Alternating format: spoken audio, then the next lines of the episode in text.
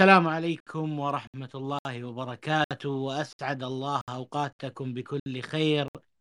حياكم الله في مساحات نواف التقنية. معي أنا يوسف عبد الله ومساحتنا اليوم بعنوان المسارات التقنية ومراحل التطور في تخصصاتها مع المهندس والخبير التقني مهندس خايم أهلا وسهلا فيك مهندس خالد. الداعم الأول لمساحات نواف التقنية وداعم لمساحات تقنية أخرى. أهلا وسهلا فيك وشاكر وممتن جدا لقبولك استضافتي في المساحة. حياك الله يا مهندس خالد. الله يديك العافية أبو عبد الله وأنت تبارك الرحمن قاعد بتبذل مجهود آه، بسيط. والواحد دائما في كل عمله يعني العمل بركته في استمراريته. طالما الشخص قادر إنه يستمر على منهج معين على عمل معين صرف النظر عن موضوع الروتين فهذا نجاح. الله يكرمك هذه أعتز فيها مهندس خالد آه،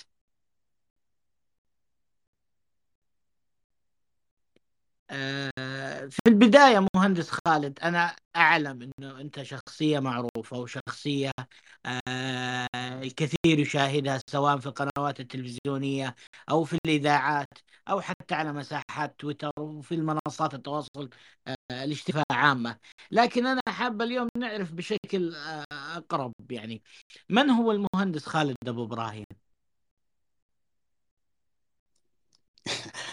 والله شوف عارف يا يعقوب يعني أنا بكل أمانة يعني والله ما احب اولا أتكلم عن نفسي.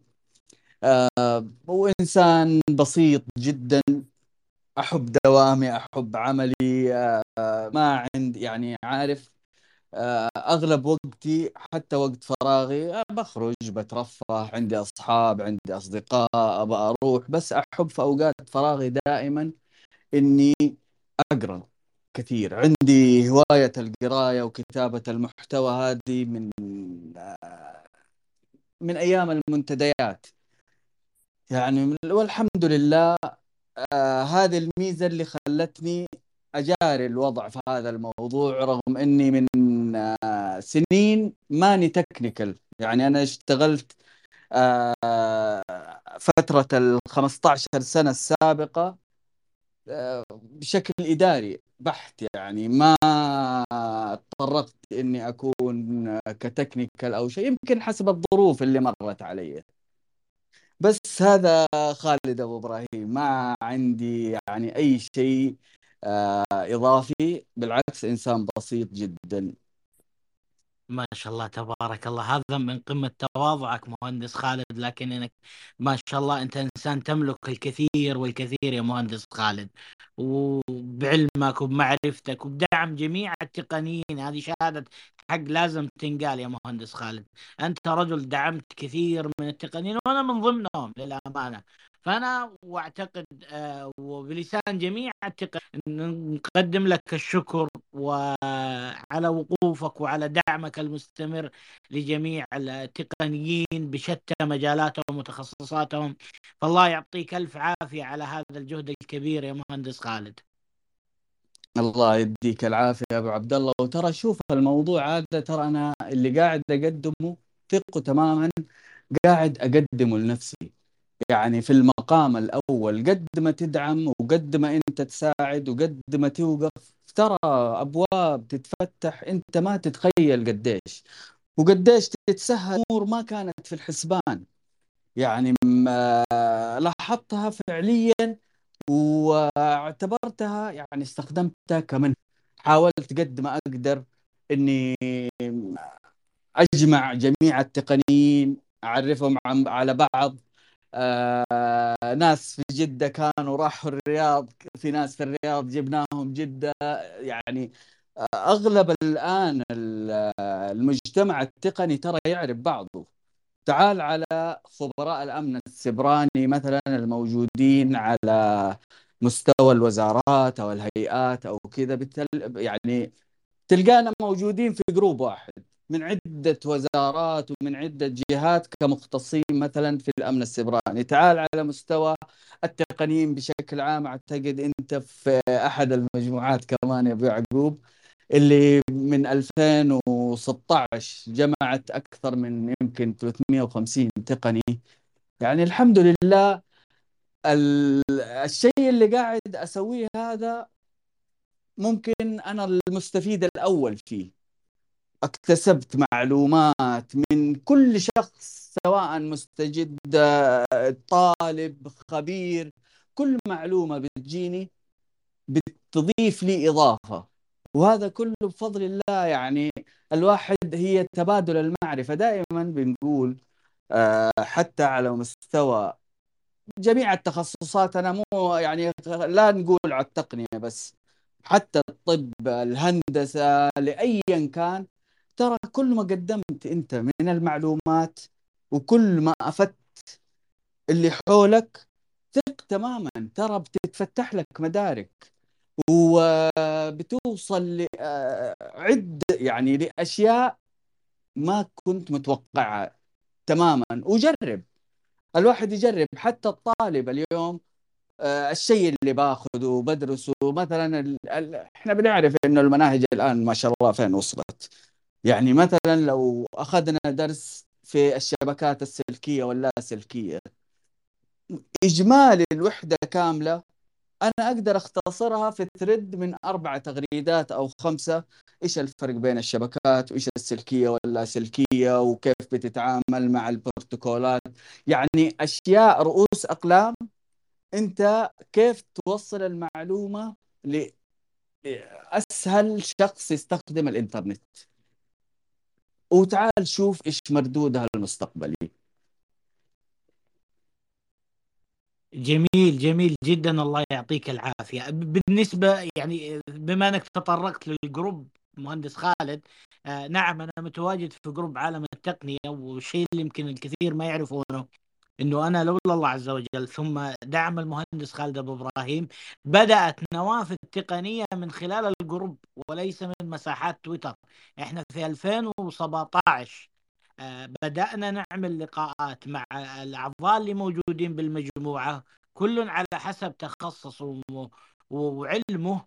وللأمانة يعني بدأت بشكل عفوي واستمرت تقريبا سنة ونص أو أقل إذا ماني غلطان مهندس ونتج عنها آه نتج عنها استمرارية اللقاءات. هي أغلبها الآن مرفوعة على موقع المشكور المهندس خالد أبو إبراهيم. تقبل وجودها في موقعه. آه لو تدخلوا على حساب المهندس خالد أبو إبراهيم بعد المساحة تحصلون حاط رابط موقع تحصلون خبراء تقنية تجدون أغلب اللقاءات اللي عملت سابقا داخل الجروب. تنوع كبير آه، تخصصات مختلفة آه، ما شاء الله تبارك الله. يعني مهندس خالد هذا الجمع اللي أنت قمت فيه ما هو سهل. ما هو سهل جدا. أنا قد تواجدت قبل ما أجي في عالم التقنية تواجدت في جروبات تقنية. للأمانة يكاد يكون المتخصصين اثنين ثلاثة والباقي آه، أصدقاء ومعارف. لكن التقنية الجروب اللي أنت مضيفه يا مهندس خالد ما شاء الله تبارك الله أنا أنا كل يوم أستكشف وجود أعضاء فيه أصحاب تخصصات مختلفة في في في بعض التخصصات الفرعية والأساسية للتقنية. فألف شكر على هذا الجمع يا مهندس خالد. وألف شكر على إنه هناك آه، أظهر نوافذ تقنيه في في الجروب واستكمالا على مساحات تويتر. فنرجع نكرر لك دائما الشكر ولا نوفيك حقك مهندس خالد. الشكر لله الله يديك العافية يا أبو عبد الله. وهذا أقل واجب نقدم الله يحفظك. الله يعافيك. طيب مهندس خالد إيش هي الشهادات اللي أنت حصلت عليها؟ أنا ما أخذت غير بكالوريوس تقنية معلومات وأنا خريج 2003 يا ليت ما ينصدموا الموجودين في المساحة. يعني وماخذه من 6 أكتوبر من مصر. أنا خريج ثانوي في 1996 طبعا بعد الثانوي آه، ظهر الكمبيوتر وظهر ال- التقنيات وكذا ودخلني الوالد أنا في معهد. درسنا ديك الأيام إدخال البيانات آه، تحت النوافذ أيام كنا ندرس دوز و... ويعني آه، أنا أصلا من فطرتي من وأنا صغير أنا شخص ما أحفظ أنا شخص أفهم. يعني آه، ممكن في شيء غريب أقوله وما عمري قلته قبل كذا أصلا. يعني أنا من صغري أنا أيام الثانوي كان أبويا طبعا أنا أكبر واحد في الأولاد في البيت. وأيام الثانوي كان عندي آه، سيارة. ابويا مشتري لي هوندا أكورد 83 أروح وأجي المدرسة أوصل أخواتي المدارس زي كذا. طبعا مرة صار علي إنه الشكمان أو العازل حق السيارة في مشكلة وكان يطلع صوت وكذا رحت على التشليح أبغى أشتري هذا لقيته ب 400 أو 500 ريال. ولقيت سيارة أختها ب 1000 ريال تشليح رحت اشتريت السيارة وقلت أفكفك براحتي يمكن من السيارة دي تعلمت الميكانيكا. أنا من صغري أي شيء الكمبيوتر الفيديو آه، كمبيوتر العائلة ال games أي شيء يخرب لازم أفكفك. يا يتصلح يا يخرب للأبد. دائما بحب كنت آه، أتعامل مع الكترونيات يا من ضربت ماس يعني عارف آه، أحب أشتغل بيدي.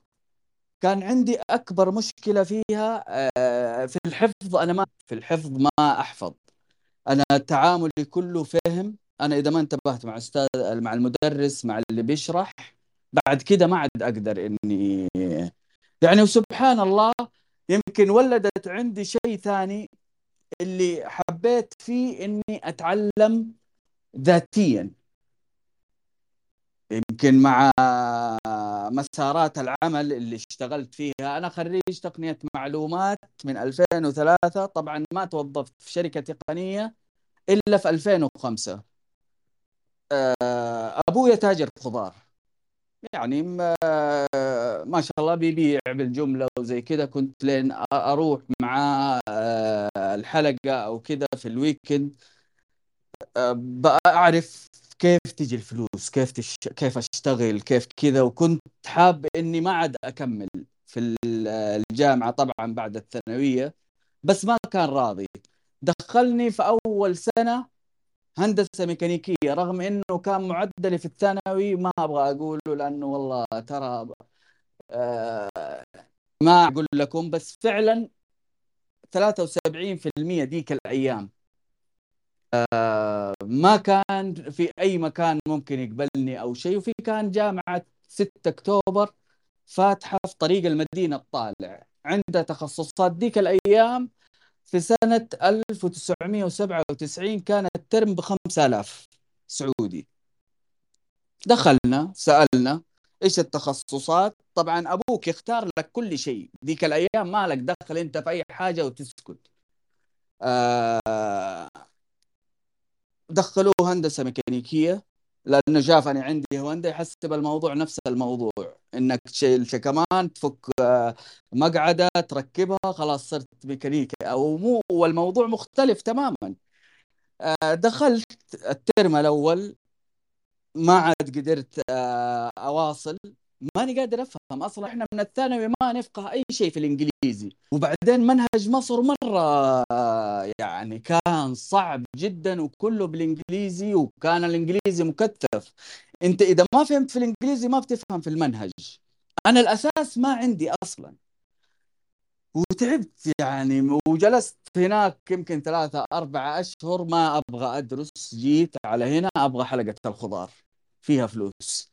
كنت أروح مع أبوي أحصل في اليوم 100 150 أجي في الويكند عندي مصروف أقدر أروح مسبح أقدر اعشي العيال على حسابي أقدر إني صار يعني كشاب ذيك الأيام ما أبغى أرتبط. وأصر إلا لازم راح تاني على نفس المكتب. إيش عندكم تخصص أسهل من هذا؟ قالوا في تخصص جديد اسمه تقنية المعلومات. أنا رافض الدراسة ومغصوب. إلا يتسجل. يتسجل يتسجل. وتسجلت. وهذه سبحان الله الآن أنا مختص تقنية معلومات وكان قدرك أنه آه هذا يكون التخصص مو اختيار.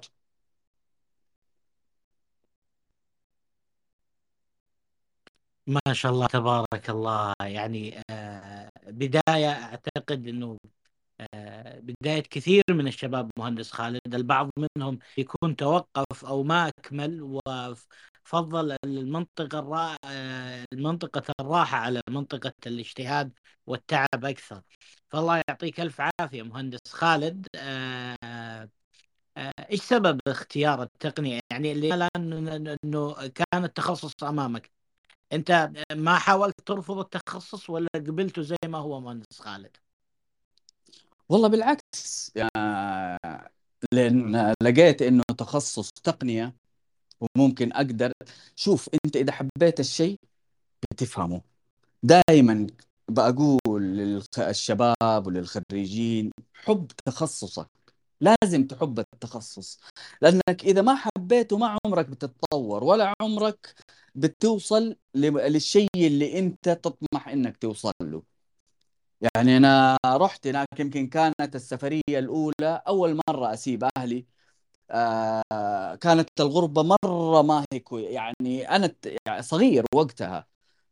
والبعد عن أهلي وكذا أثر فيا وما كنت قادر يعني أنا ماني آه، مهيأ للموضوع.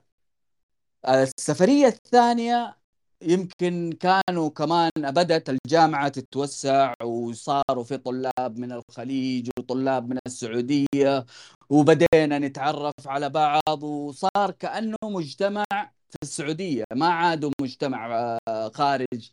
أو شيء. حتى كنت أنا بشكل يومي في المرة الأولى آه، يوميا لازم أتصل بأهلي لازم يوميا أكلم أمي. في المرة الثانية صاروا هم يطردوا وراي يا أبويا. يعني لك أربعة خمسة أيام أسبوع ما تتصل إيش اللي قاعد يصير؟ بديت أنشغل بديت أدخل في الجو. ترى الطلاب المصريين والبيئة المصرية أنصح فيها يا أبوي مجتهدين دوافير. لازم تصير زيهم. لأنك لو ما صرت على نفس المستوى ترى بتصير شخص منبوذ تماما. ما عندنا شغ... يعني شخص مو فاهم. كلهم ما شاء الله عليهم آه وبعدين في تنافس. إحنا كنا ندرس تقنية المعلومات ودوبها طلعت لغة ال PHP ورحنا لمعهد وسجلنا فيه وبدأنا نحضر دورات ال PHP وال يعني بيئة البيئة البيئة نفسها هي اللي تساعدك في التطور في التعلم في ال... ما كان يعني في البداية اختيار ولا كنا أصلا نعرف شيء اسمه تقنية معلومات أنا تخرج جيت 2003 وصلنا 2005 اشتغلت في شركة اسمها بوابة الخدمات العربية. أول شركة كانت يمكن بتنشئ مواقع على الإنترنت وكذا آه، كان عندهم وظيفة مندوب مبيعات. إيش تبيع؟ تبيع website تبيع آه، domain واستضافة. طبعا أنت في الوقت هذاك إحنا ما عندنا لسه ما جد DSL يعني يا ناس آه، اللي يشتغل على ال dial-up والمط... اللي عندهم فلوس هم اللي شغالين على ال DSL يعني ما وصلنا لمرحلة لسه. يعني جد DSL في 2006 بعدها بسنة. بس كنت أروح للشركة.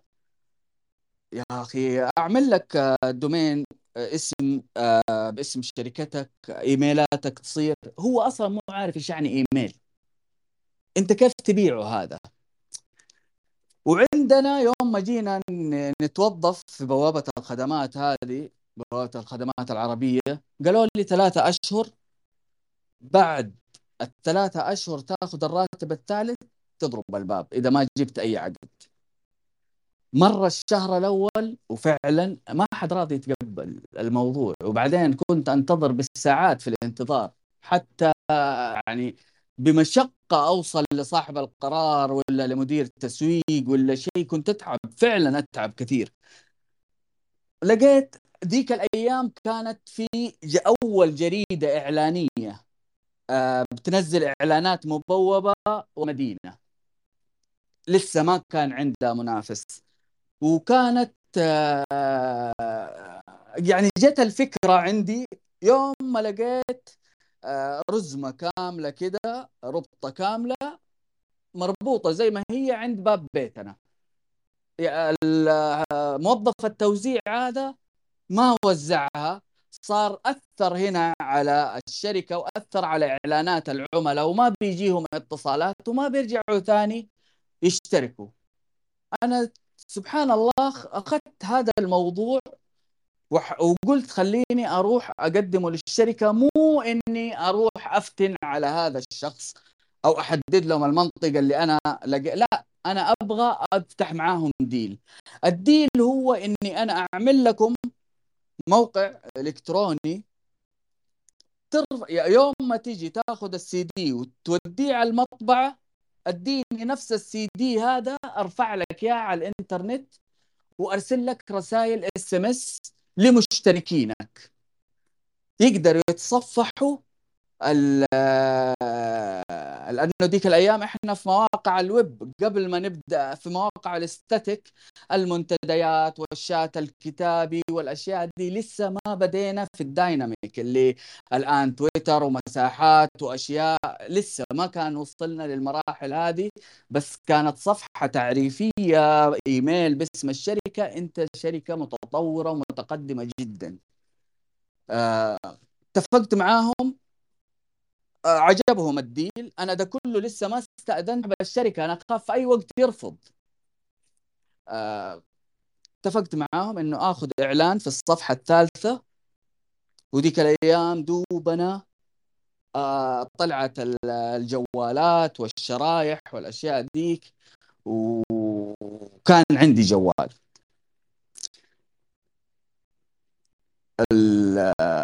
الإعلان كان في جوالي. لإنشاء مواقع لطلب domain سعودي لطلب domain عالمي. وأيام دوبو بدأ مركز الشبكة domain dot SA آه، في هيئة الاتصالات. بدأت أشتغل على هذا الموضوع آه، مع جريدة الوسيط. إلين ما وصلنا لاتفاق أخذت مسودة العقد ورحت لصاحب الشركة. قال لي أبوي أنا لي الشهر الأول وهذا الشهر الثاني وكل ما أروح لأحد ما يتقبلني. إحنا نحتاج إعلانات. أنا ما أبغى أكلف عليك في الإعلانات. أنا بكلف عليك إنك تنشئ موقع إلكتروني نفس موقعنا حق الشركة. مو إحنا رافعين ال profile حقنا ك PDF ويقدر ينزله الشخص. نبغى نعمل للم... للوسيط المدينة نفس الموضوع مقابل إعلان في الصفحة الثالثة رفضوا الأولى ما رضيوا. قالوا ما عندك إلا الثالثة. والثالثة مميزة أول ما تفتح تحصل إعلاننا وربع صفحة. قال على بركة الله سوينا من الشهر الثاني بفضل الله غلق الشهر الثالث أنا موقع خمسة عقود. أه واحد من العقود هذه حق مجموعة العبد اللطيف اللي صرت فيها بعد كذا مدير تقنية المعلومات فيها. آه شايفين كيف يمشي كيف قاعد الرزق؟ لازم انت تتطور لأني لو قعدت على نفس الفكرة وكل يوم مشاوير وبنزين وأوقات مكيفي يخرب وأجلس في الحر ألفلف وأجي يعني كان الوضع مرة بس ما أبغى أحافظ على الوظيفة. أبغى أنفك من حلقة الخضار وأنا صحية الفجر وأبغى تخصصي أنا أحب تخصصي أبغى أشتغل فيه. ما في لازم أتحمل.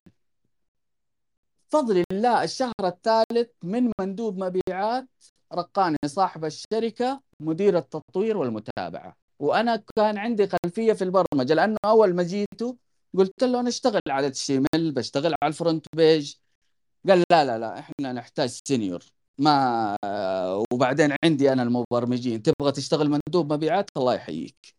رضيت واشتغلت. بعدها بديت كمدير تطوير ومتابعة وصار تحت إدارة المبرمجين والمصممين وإدارة التسويق.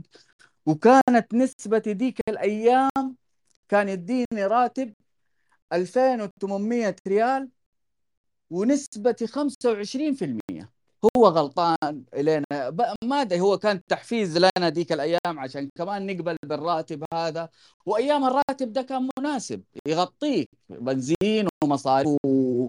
وتهيص فيها ديك الأيام. إذا ما ما عندك لسه أنت ما يعني عارف ما عند ما في المصاريف العالية اللي توصل فيها كل ما تتقدم في العمر. الأيام هذه بدا الشغل بدأت نهضة التقنية آه، صار في آه، حراك على هذا الموضوع المواقع الإلكترونية المنتديات. أنا بديت طبعا ما كنا نعمل إحنا في الشركة منتديات. أعرف أنا أعمل منتدى. أخذت رخصة واحدة من في آه، من ال vB. ال vB و الله يسامحنا. بعد كذا رخصناها للجميع. صرت أسوي المنتدى ب 800 ريال. آه فتحت شات آه بنت السعودية وكنت أجر رومات آه صوتية وكتابية وكان في شغل غير الإعلانات البنرات الأشياء هذه. وبديت أشتغل في هذا الموضوع. لقيت آه بدأت الثمرة تظهر. آه، الشركة اللي أنا فيها بدأت تستكثر النسبة اللي كانت تديني إياها. لأنه لين أو زمان كانت الخمسة صفحات ب ألف. خمسة صفحات static خمسة صفحات HT اللي الآن تسويها ب 3 ريال. يعني وبدون ولا شيء. يعني عارف؟ آه كانت العقود عالية. النسب اللي تجيني ما هي بدأ أنا أرفع لك الراتب أوصله 10 بس النسبة لازم تنزل و10 بدالي من 5% ل 10 جاني وأنا شغال في المكان عرض عمل من شركة أنا عملت لها الموقع الإلكتروني. وكانوا ذيك الأيام نهضة الأنظمة المحاسبية لأنه قبلها كان النظام كله يعني المتطور جدا عنده جدول إكسل هو البرنامج المحاسبي حقه. ما كان ودفتر الأستاذ والشغلات هذه حق الشجرات الشجرة المحاسبية أو الدليل المحاسبي الأصول وال ديك الأيام جت نهضتها وبدت الشركة هذه شركة كبيرة معروفة عندها 40 فرع على مستوى المملكة. في جميع مناطق المملكة موجودة.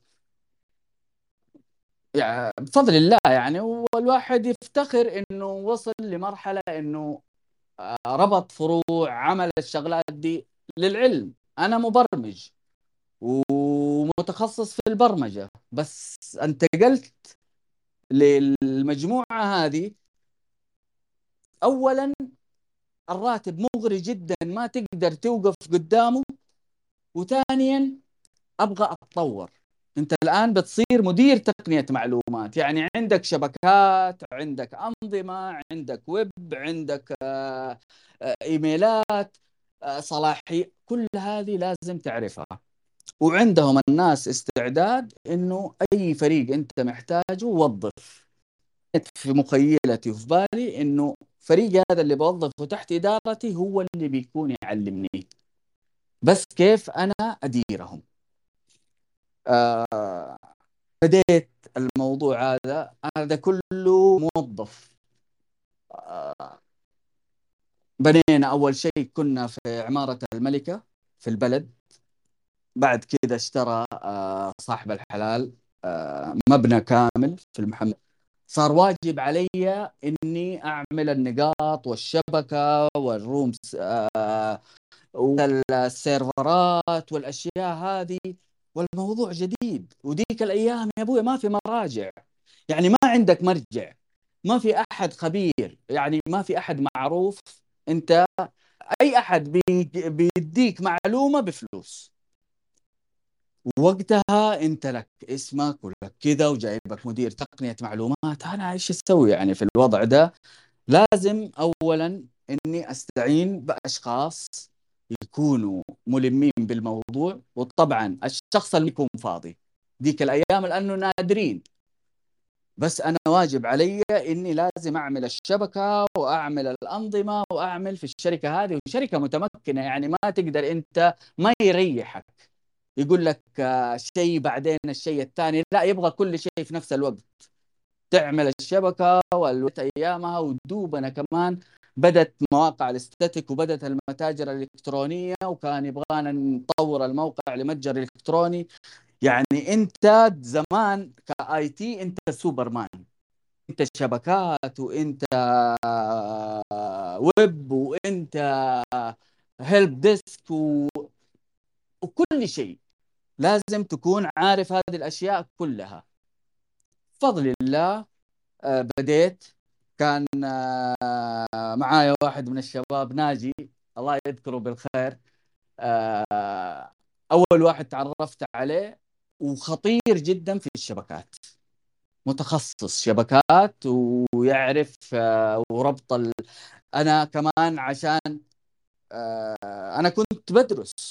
وبدرس في الأنظمة وبدرس في شهادة مايكروسوفت حق الأنظمة ديك الأيام. بس كان هدفي مو الشهادة. هدفي كيف أنفذ العمل؟ هدفي كيف إني ما أكون زي الأطرش في الزفة. هم يشتغلوا وأنا ما عارف إيش الموضوع. لا وما أبغى أحد يقول لي أنت مو فاهم. عندنا كبرياء كان شيء مو طبيعي. انتبه تقول لي تقني ترى أشوف أحد ثاني يساعدك هنا كأنك جرحته. يعني كان في تزمت غريب ما كنا نتقبل آه إنه أحد يجيك أو شيء. أنت تعافر بنفسك وتحاول وت... بشتى الطرق عشان توصل. أو إنك تجيب ناس حولك تساعدك وتكون متخصصة في هذا الموضوع. بفضل الله ديك الأيام أخذت الشخصيات الخبراء في في تخصصاتهم سواء كان في الشبكات وأسماء معروفة والله يذكرهم جميعا بالخير وكلهم ما شاء الله تبارك الله الآن في أماكن مرموقة جدا. طبعا بديت وقتها أدوق لأني أنا كنت مدير تقنية معلومات وعندي البزنس الخاص حقي كان أول أعمل منتديات وأسوي الاستضافات برا. طيب. بديت. تفضل. فضلك بس عشان ما ننتقل لأنه لأنه هو خلاص إحنا واصلين للسؤال هذا اللي هو كيف نشأت نشأة المضيف الأول. فأبغاك بس تأخذ نفسك شوي. آه تمام.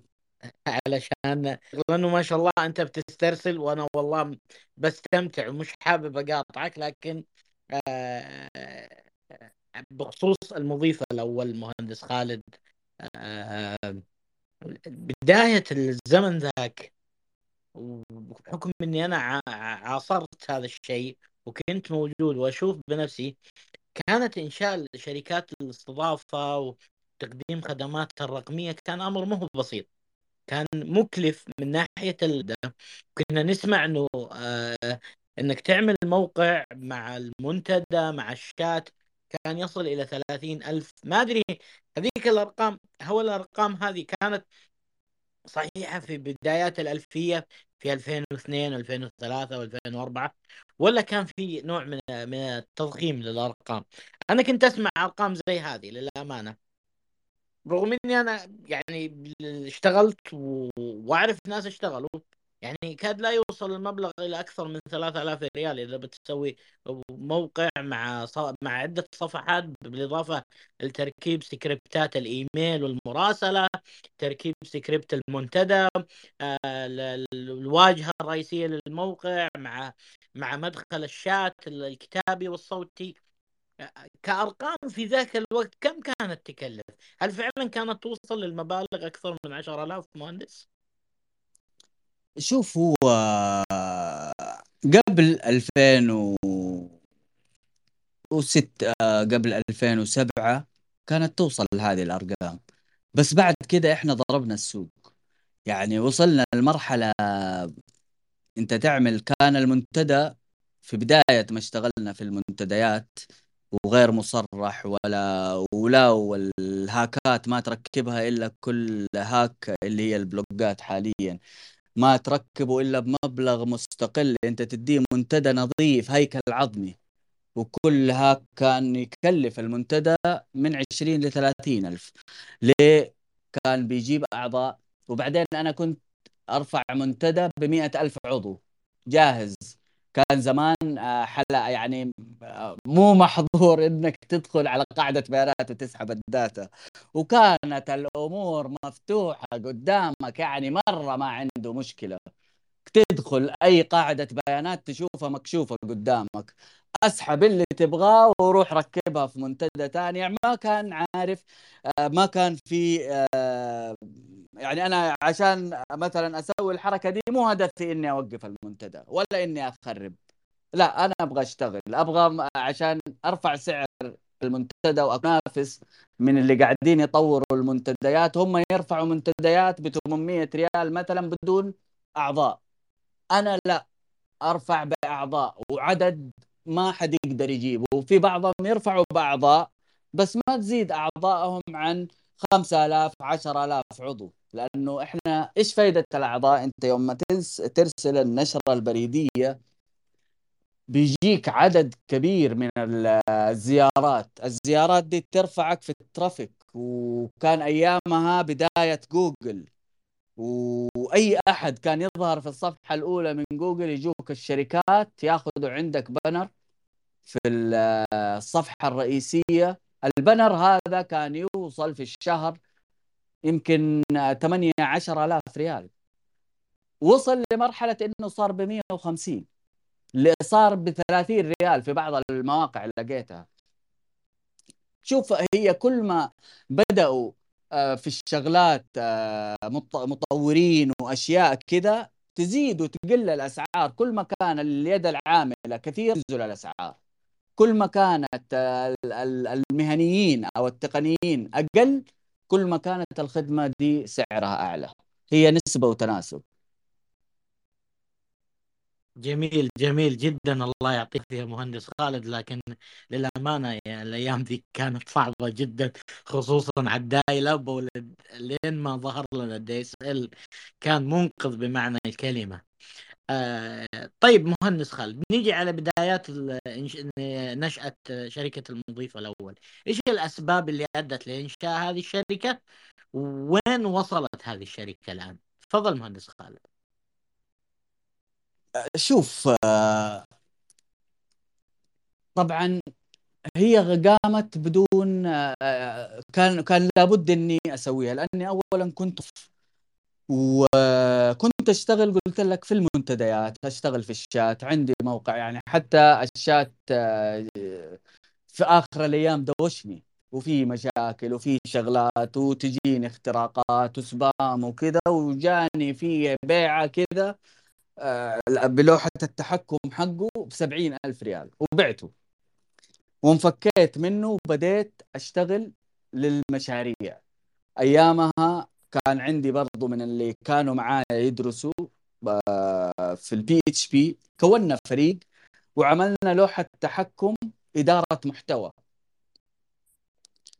آه، ما حد كان عنده يعني إدارة محتوى زي WordPress بس كانت عربية وكانت آه، سهلة حتى بأيقونات كذا سهل للي بيتعلمها للي يدخل.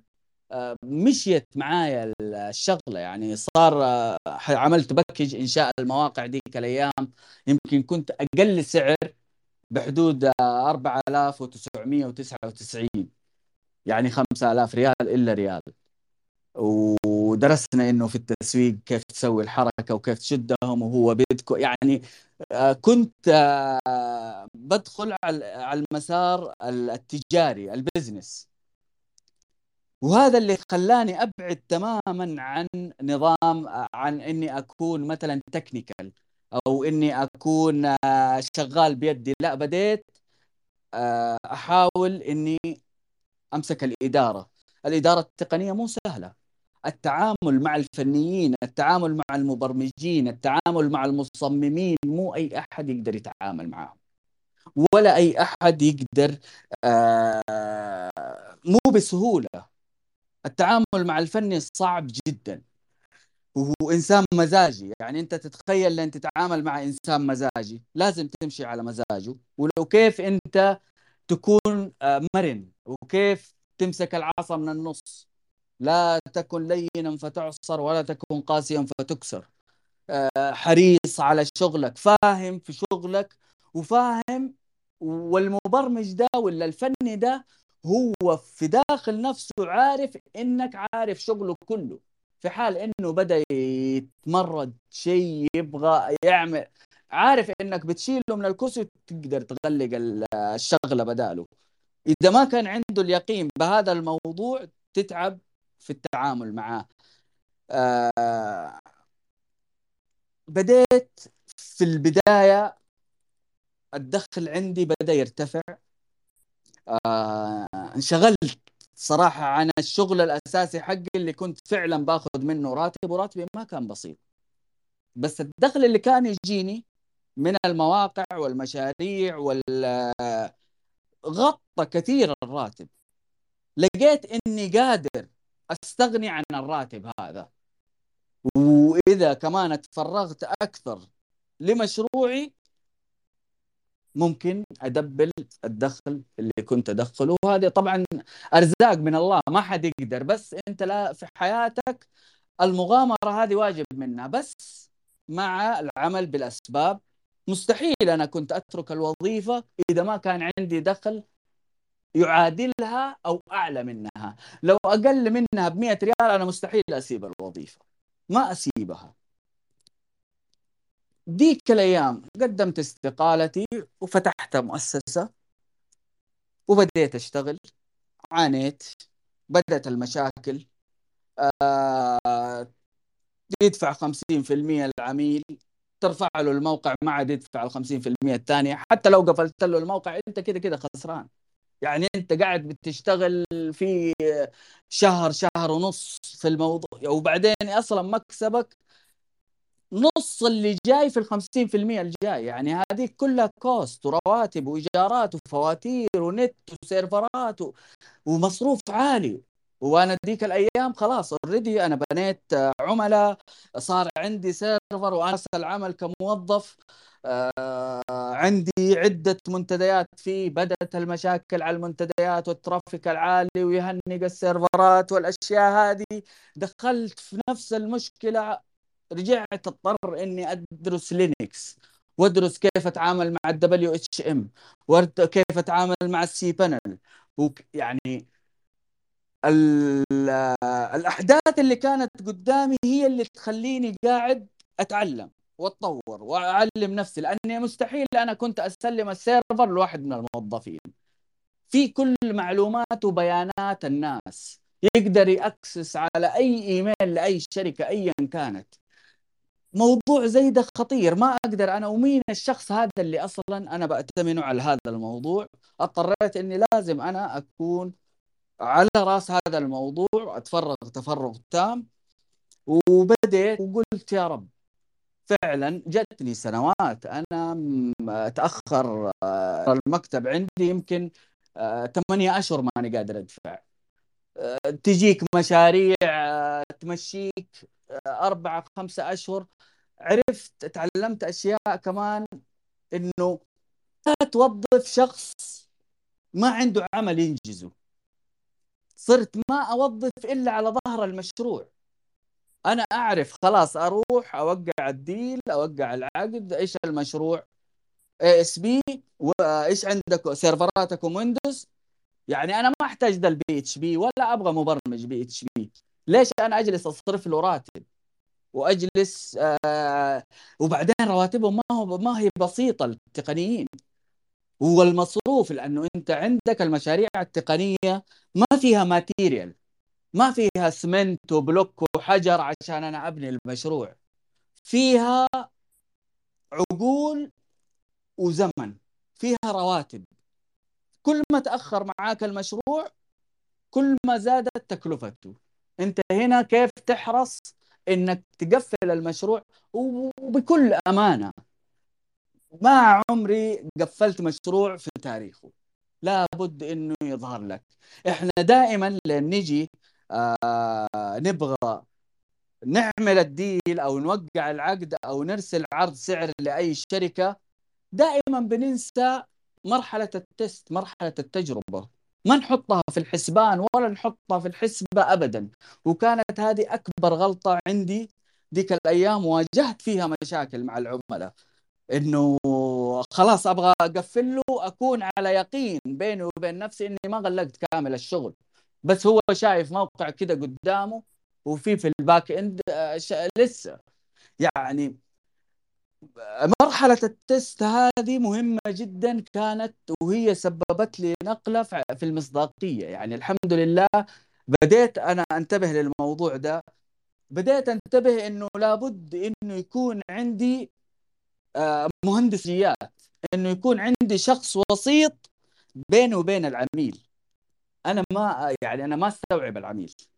ولا المبرمج يستوعب العميل. المختص هذا هو اللي بيستوعب العميل. هو اللي دارس وعارف وهو اللي يقول لك الصورة من الفكرة العادية إلى المنطق البرمجي. اللي يقدر من خلاله المبرمج إنه يعمل هذا المشروع. وبفضل الله اشتغلت آه، شوف برضو الشغل في المشاريع التقنية مرهق. يعني في واحد انت عملت له تطبيق قبل عشر سنين تتفاجأ فيه يتصل لك ولا هو عامل معاك عقد صيانة ولا أي شيء يقول لك والله هنق. يا أبوي يا أبوي يهنق هذا بيتوفى. يا أبوي كم آه، صار أبديت على اللغة وصار أبديت على البلاتفورم؟ يعني مو معقول. أنت تقول الحمد لله إنه مشي معاك الفترة دي كلها ولا عندك مرهقة. ويحسب الشخص إنه ما تبغى تخدمه. ومو عارف إنك أنت لو عملت له ابجريد كأنك بتعمل تطبيق جديد. ده كله يعني إيش المختلف فيه؟ إنه التحليل اللي جاهز فقط بس بترجع في الكود من الصفر. هذا كله يعني لقيت إنه كمان مع الواحد وصل لعمر ما يبغى يوصل فترة الراحة اللي قلت عليها يا أبو يعقوب. جتني شركة تقنية آه، داخله في تداول وطبعا الموضوع ده أنا عمري ما صرحت فيه.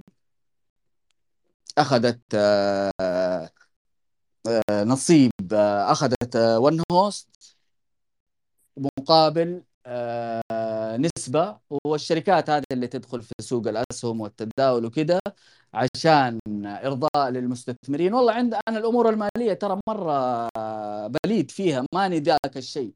والى الآن أنا ما أعرف هم ليش اشتروها أصلا أو أخذوها وأنا إلى الآن عندي نسبة فيها محددة آه، من الدخل أو ايا كان. بس ارتحت من موضوع الرواتب والإدارة والإيجارات والفواتير وبديت على آخر السنوات هذه الثلاثة أربع سنين الأخيرة آه، على التسويق الرقمي على التسويق الإلكتروني وقاعد آخذ دورات اخذ دورات في جوجل مع فيسبوك مع تويتر مع عدة جهات آه، في موضوع التسويق الرقمي. وأنا أصلا عندي حس التسويق من أيام ما توظفت بوابة الخدمات العربية.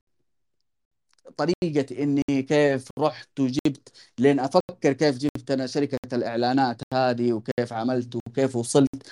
طبعا هذا توفيق من رب العالمين ودعاء الوالدين. وإذا كان الواحد ما يعني كل ما كنت قريب من الله ترى الأمور تتمهد لك. رزقك مكتوب. من يوم خلقت في هذه الدنيا. بس في أسباب في طرق تسرع عليك آه، تسهل لك حياتك تسهل. وهي كلها تنصب في القرب من الله. خليك صادق في تعاملك لا تكذب لا تبالغ. الفلوس اللي حاس إنه فيها ولو لأنه يعني فيها حلفان فيها انت بتع... بتغشوش مثلا على العميل. بسبب عدم فهمه للتقنية اللي انت تتعامل فيها وتيجي تضخم الموضوع و... انت دخلت في موضوع يعني أنا أشوفه من وجهة نظري إنه حرام وأنا كنت جت كل الأمور هذه اللي أنا بتكلم فيها أنا مجرب وأعرف أنا يوم أهول الموضوع وآخذ شيء أكثر من الشيء اللي المفروض آخذه أح... تجيني مشكلة تمحق البركة في هذا الموضوع أو أورط أخسر فيه مبرمج كده فجأة يختفي مني ما عاد ألاقيه سافر خروج وعودة ولا عاد يرجع. يعني تحصل لك مشاكل بسبب إنك بالغت. لقيت إني من ترك شيئا لله عوضه الله بخير منه. أكون صادق مع الناس أكون صادق مع الله آه هذا هو يا أبويا. سعرك عالي أيوه سعري عالي. أنا يا أبوي أصرف أكثر من الكمبيوترات هذا. أنت بتسوي الموقع ب 2000 ريال أنا أسويه ب 10 أنا ماخذ يا أبويا في البرج الفلاني وأنا راتب ال senior عندي بكذا وعندي خدمة ما بعد البيع وأنا في أي وقت تبغاني تدق الباب بتحصلني. أنا عندي الخدمة ال support بالتليفون. أنا ما أنتظرك ترسل لي ticket وأرد عليك بعد 10 أيام. هذه كلها مميزات. تبغى الله يحييك ما تبغى الله يسهل أمرك. وفعلا بفضل الله مشت الأمور. إلى الآن المرحلة اللي قلت لك فيها آه، تبنت آه، شركة كبيرة بدون ذكر أسماء. المضيف الأول ليه لاني أنا كنت دائما في تطور. بديت اولا بمواقع الأستاتيك بدت المواقع الدايناميك والمتاجر والأشياء هذه الويب 2 آه، دخلت فيها كنت من الأسبقين في هذا الموضوع. في 2010 عملت أول تطبيق لي ومن شغل موظفيني. آه، اسمه ذكرني. يعني ممكن أنا رفعته على المتجر أول شيء رفعته على ال iOS لأني جوالي ايفون وأنا أبغى التذكير ده لأني قلت لكم أنا ما أحفظ. أبغى أذكار الصباح أبغى أذكار كذا. قد ما حاولت أحفظها ما قدرت. قلت يا ولد سوي التطبيق كتابة وصوت. أدي أوقات معينة. يعني أنا أطلع سيارتي على الساعة ثمانية ونص تسعة إلا أروح على مكتبي. الساعة ثمانية ونص يفتح تلقائي أذكار الصباح. صوت. آه، خلاص أردد معاه أذكار المساء. بعض الأذكار كذا قلت عشان هي تذكرني مباشرة. سبحان الله رفعت التطبيق. يمكن في 28 29 شعبان أول يوم في رمضان الاتصالات و... لأنه أنا كنت أكتب في الصحف يمكن كان لي أول مقالة في 2006 بشارككم إياها عشان تعرفوا العتق اللي قدامكم هذا. الله يطول أه. خانك. الله يسلمك. شوف أنا شاركت هذه أنا أتكلم وقاعد أراجع. هذا هذه المقالة لو تدروا أنا إيش صار لي فيها. طبعا أنت لو شفت العنوان كيف تستفيد المرأة من الإنترنت؟ اعتبروني آه، كافر ملحد. ماني عارف إيش الوضع؟ انت قاعد تدعو المرأة للإنترنت يا أخي خاف الله وعندك أهل وعندك أسرة وعندك ليش أنت بتتكلم على أو تفتح الناس على أشياء؟ يا أخي هذا تخصصك إيش لك وإيش للناس؟ وشوف من ذيك الأيام وأنا كان مقالي على أساس إنه كيف تستفيد المرأة من الإنترنت أيامها ما كان يعني المرأة منعاما آه كيف تستفيد؟ ودوبها بدأت البنوك آه، تفتح الأونلاين كان التحويل من خلال البنك و يعني بدأت التقنيات تبدأ. كيف تدخل المرأة في هذا الموضوع؟ يعني هذا بالنسبة لل... اللي صار إنه في موضوع التطبيق أول يوم في رمضان وصل التطبيق. هذا ذكرني الأول في متجر ابل ويطلع الجرائد ويتصلوا مدري ونبغى. واللي كتب تطبيق آه، سعودي عالمية وتطبيق سعودي يعني كان فيها لأني من أول ما رفعته واحد رمى 10000 تنزيل. فجأة كده. ما شاء الله هذا كان سبق لك مهندس خالد؟ أيوه وكان بداية وأنا قبلها شوف عشان أوريك. أنا دحين أبغى كنت آه، أروج على آه، تطبيق ذكرني بس أيامها أنا ماخذ دورة مع فيسبوك كيف تعمل الترويج في صفحات الفيسبوك. أنا صاحب صفحة أجمل تلاوات القرآن. آه الآن فيها أعتقد مليون و400 إحنا بفضل الله كل رمضان أختم القرآن أنا ومليون و400 شخص حول العالم. كل يوم بنقرأ جزء على الفيسبوك. آه برضو بأرفع هذه الصفحة عشان الكل يشوفها.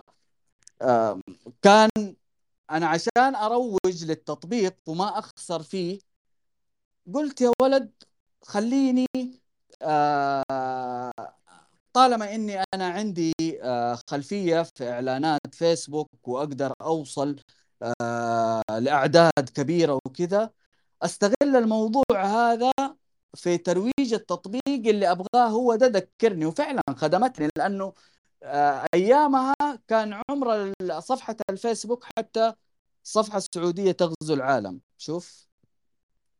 هذا حق فيسبوك. آه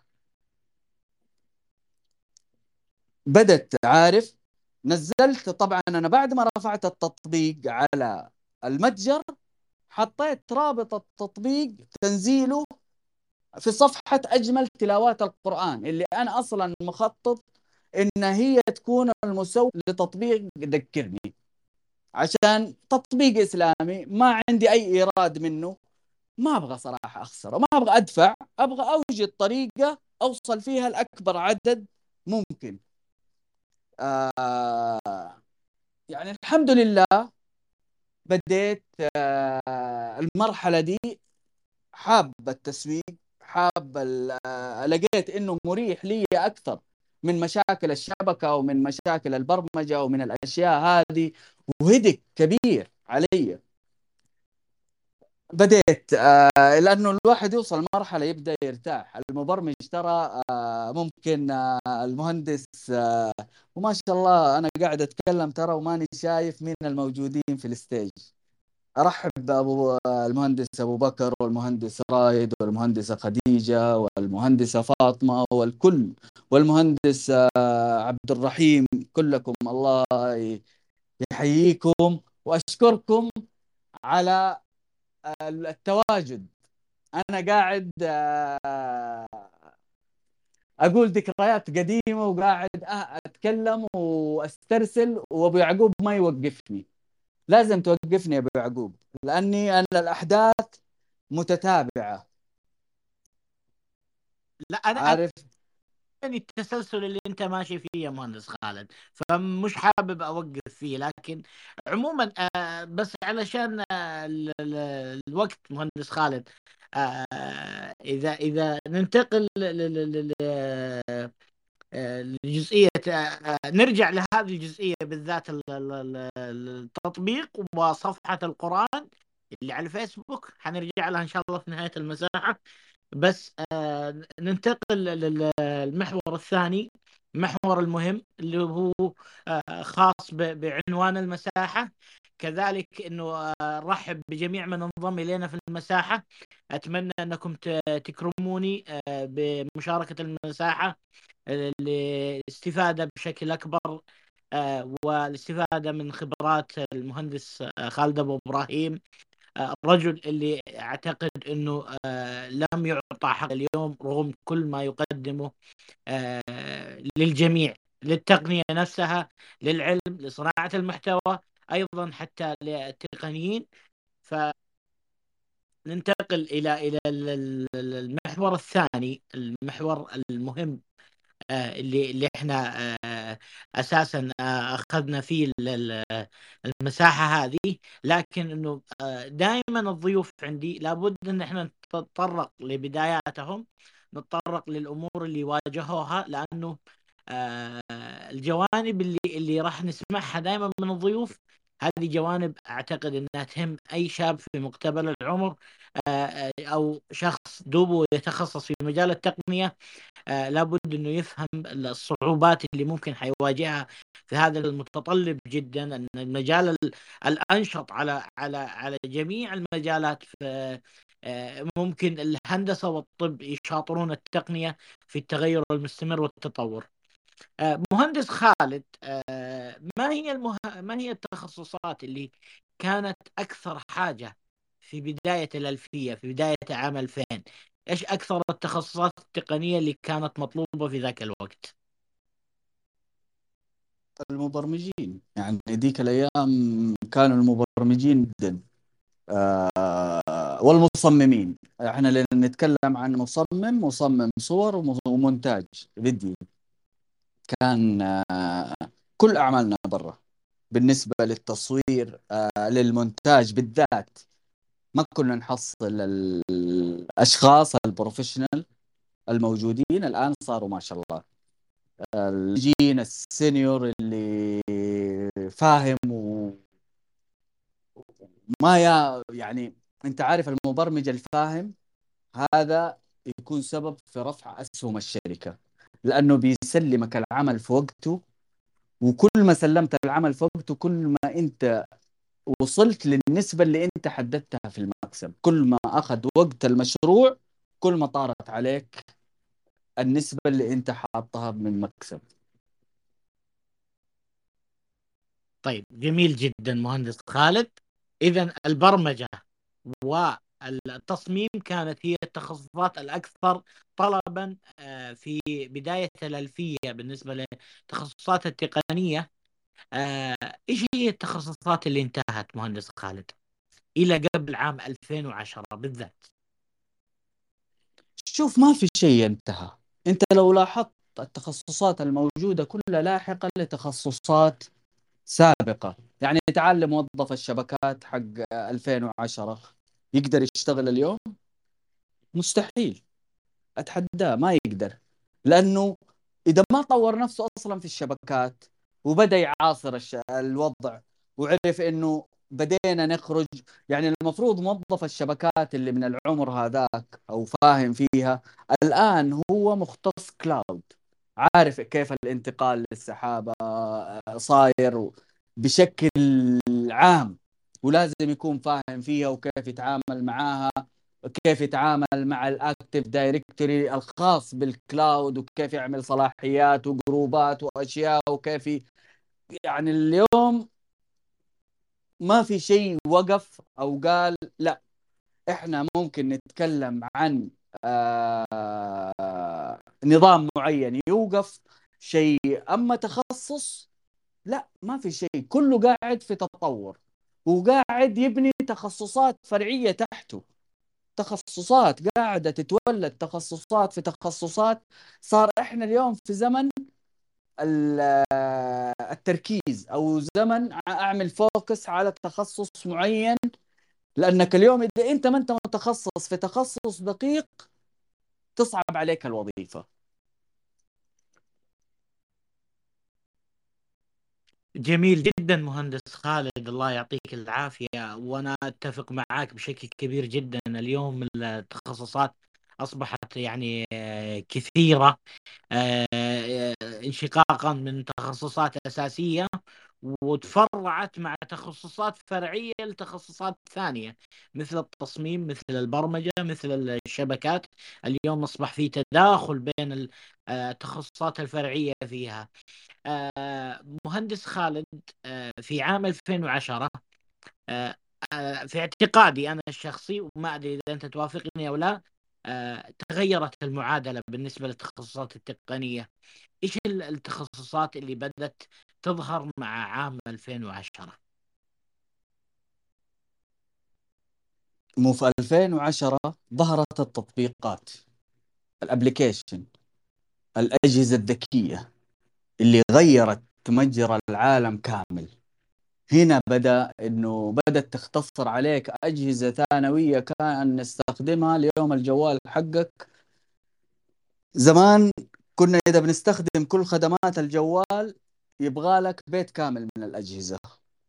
اليوم اختصر الموضوع ده الجوال التطبيقات الأشياء صار لابد إنها تكون في نقلة. حتى على مستوى الوظائف على مستوى المبرمجين على مستوى كل واحد ما طور نفسه في الفترة هذيك وصل لمرحلة إنه ما عاد لقى له مكان بعد ما تقدمت سنين وبدل والتقنية في تسارع فظيع. إذا ما كنت معاصر لها فعلا توصل لمرحلة تكون اكسبايرد ما لك أي يعني شخص آه، وصلت لحد معين ما عاد تقدر تتطور بعده. جميل جميل جدا مهندس خالد آه الله يعطيك العافية. آه طيب مهندس المعاهد التقنية آه ظهرت في بداية الألفية ظهرت تقدم دورات للبرمجة للشبكات للتصميم كانت تعطي شهادات معتمدة من مايكروسوفت من من سيسكو من غيرها من الشركات. اليوم هل أصبح آه، في وجود للمعاهد هذه ولا انتهت بشكل كبير بسبب وجود المعاهد الرقمية أو الدورات الرسمية اللي تأخذ من نفس الشركات أونلاين؟ شوف ما في شيء. ما يعني التطبيق العملي مختلف تماما عن النظري ولا إني آخذ الدورة من اليوتيوب ولا آخذها. بس إحنا بنقول في السعودية مثلا ممكن صار الموضوع ده فيه تأثير لأنه الدولة هي اللي قاعدة بتقدم الشيء هذا مجانا لأبنائها. طويق والمؤتمرات والشركات العالمية اللي بتيجي كل هذه ممكن تأثر. يعني اليوم أنا لأني تجيني آه، فرصة أدخل دورة معينة أدخلها في الطويق ولا أدخلها في معهد مدفوع؟ يعني بديهيا كذا ممكن لو قدمت وما كنت ما كان لي نصيب مثلا في الدفعة هذه بأصبر وأدخل على الدفعة الثانية. في النهاية أنا وفرت وأخذت الشهادة من مكان معتمد ومكان حكومي ومعترف فيها حتى لو جيت أقدمها للوظيفة. أفضل من إني آخذها من معهد بس مو يعني إنها انتهت. إلى الآن في معاهد شغالة عندها تطبيق عملي لأن تدرس دورة في الشبكات أو CCNA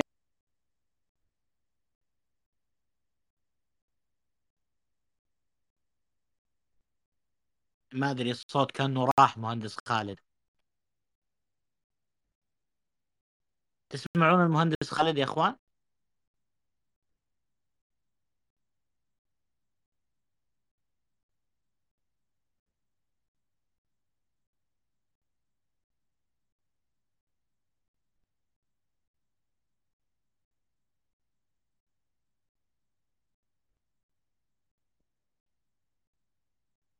أنا والله شكلي فقدت آه، ما اسمعك يا مهندس خالد ما أدري.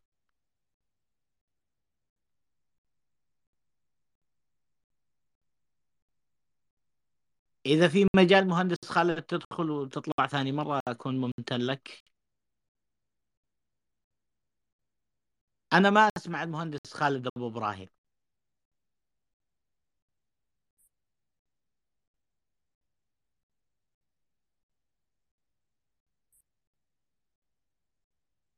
أها تمام تمام. شكرا على الدعم اللوجستي من الزملاء.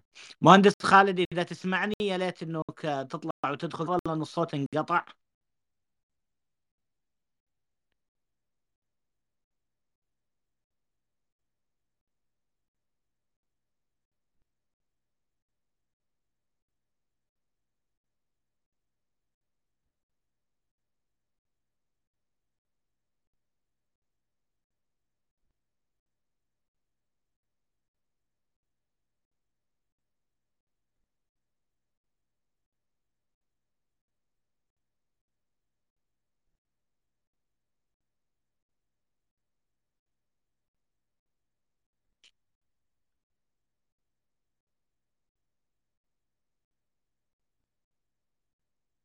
مهندس خالد.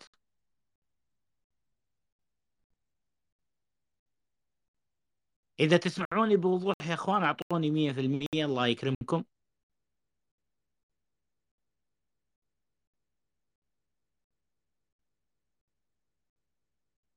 طيب إذا ما تسمعون المهندس خالد أعطوني إشارة ثانية غير المية في المية.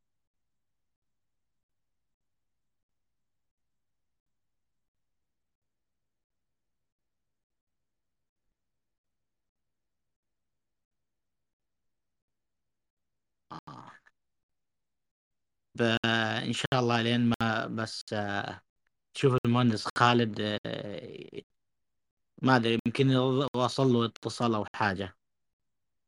ثواني ونرجع معاكم يا أخوان.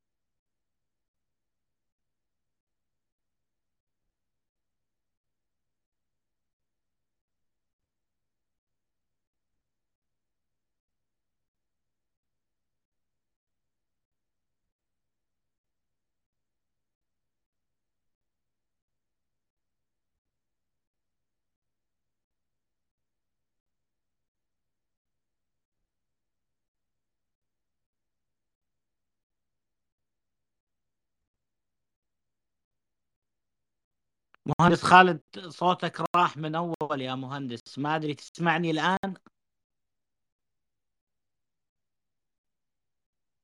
مهندس خالد؟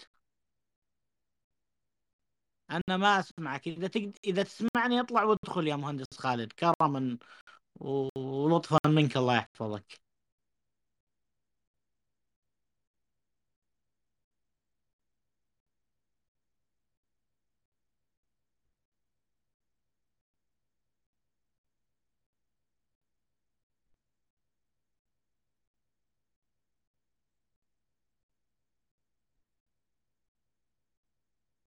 أنا والله ما أسمعك ما أدري إذا يسمعونك الأخوان لا أنا ما أسمعك.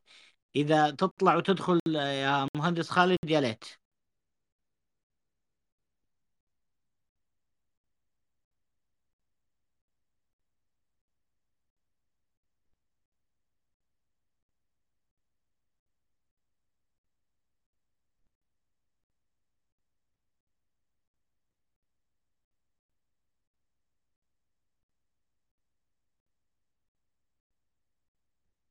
إن شاء الله الآن يرجع الصوت معك مهندس خالد.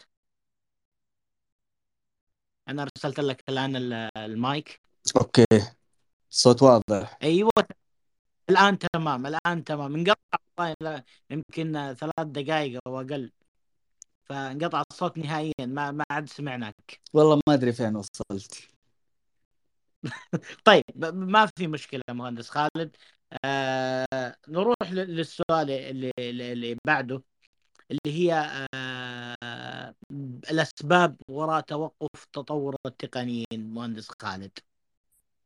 ما هي الأسباب وراء توقف؟ كثير من التقنيين عن التطور. يعني كطلاب أو كشخص آه، شوف التقنية متسارعة.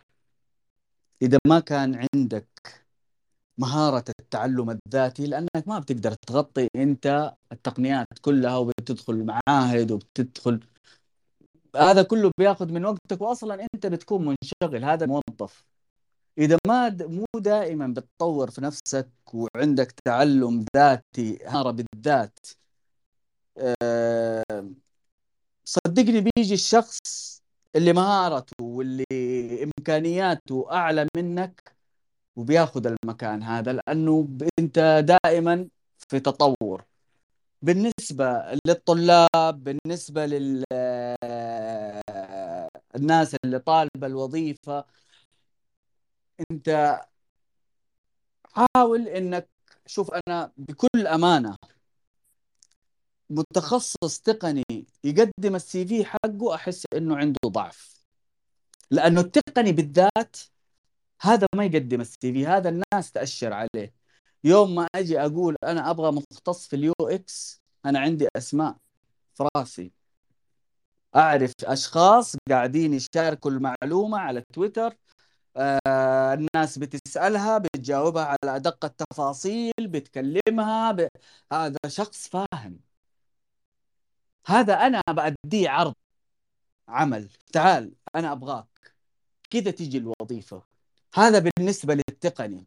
موضوع إني أنا أطبع 300 نسخة من السي في وأشتغل على برنامج رسائل ولا إيميلات و يعني ما في أحد بيقرأ السي في وبيقول لك تعال.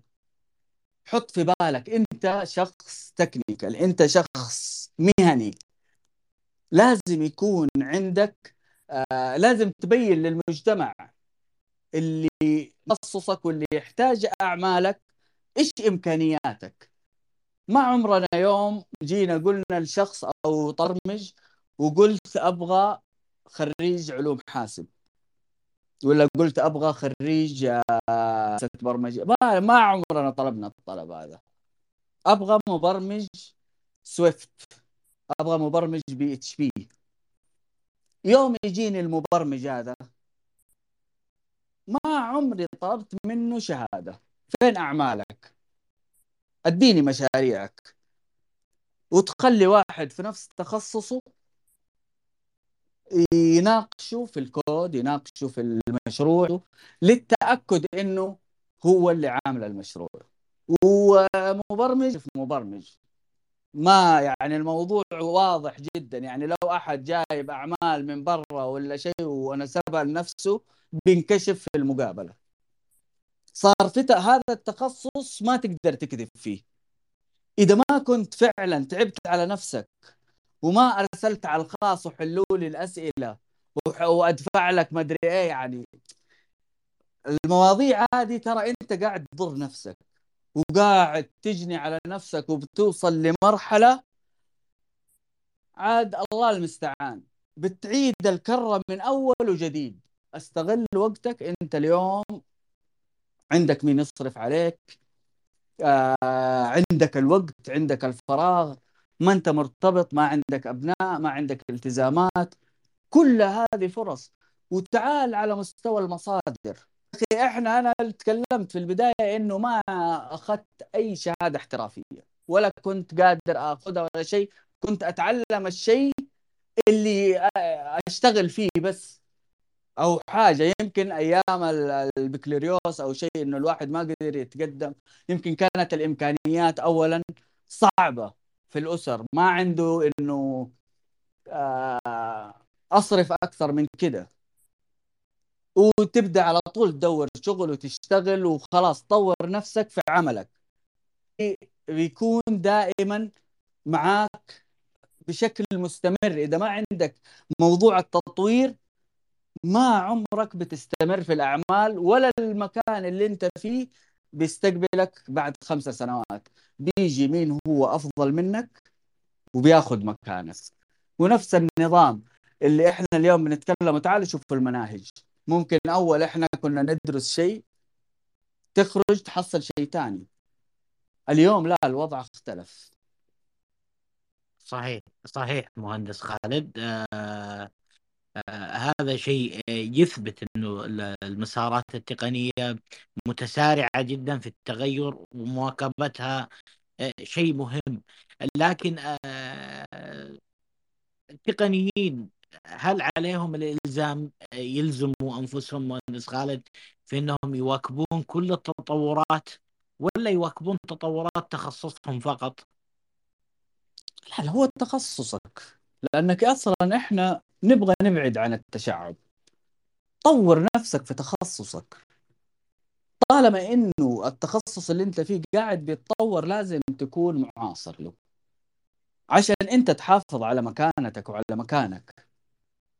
إذا ما طورت نفسك أنت عندك مشكلة في حياتك مستقبلا آه، بتعاني منها. جميل جميل جدا مهندس الله يعطيك العافية على كل هذا الإثراء المعرفي الجميل الله يحفظك مهندس خالد.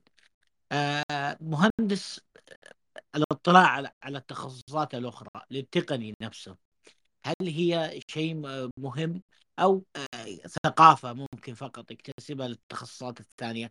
أو مو شيء ضروري أنه يطلع على باقي التخصصات التقنية اللي موجودة؟ والله مهم جدا ترى الموضوع. يعني أنت تعال على التخصصات الآن في الثورة الصناعية الرابعة اللي إحنا الآن نسمع عنها. تعال على مستوى آه، إنترنت الأشياء. شوف كم تخصص فيه. مهندس كهربائي ومهندس ميكانيكي ومبرمج و آه، وتعال شوف كم تخصص عشان انت تطلع المنتج هذا. لو جيت على الروبوتات لو جيت على الذكاء الاصطناعي لو جيت على آه ال hologram وال augmented reality وال virtual الطاقة البديلة كل هذه الأشياء يحتاج لها فريق عمل. إذا ما كان عندك أنت أصلا المعرفة بالتقنيات الناشئة والحديثة يا أخي أنا صدمت إلين شفت في مقرر أنا عندي بنات برضو عندي أبناء في وبنات في الثانوي. في منهج ثانية ثانوي عندهم آه، علم البيانات وعندهم إنترنت الأشياء. في مقرر السنة هذه يعني انت ما بتوصل المرحلة الجامعية إلا أنت مؤسس. في المرحلة المتوسطة بيدرسوهم آه عارف A بلس من المتوسطة الأجهزة والأنظمة والأشياء وتجي بعد كذا يدخلوهم في موضوع البرمجة في لغة سكراتش وال... هذا في المتوسط. تجي على مرحلة الثانوي من بيبدأوا بمنهج الشبكات الشبكات السلكية والشبكات اللاسلكية والوان واللان والبروتوكولات وال...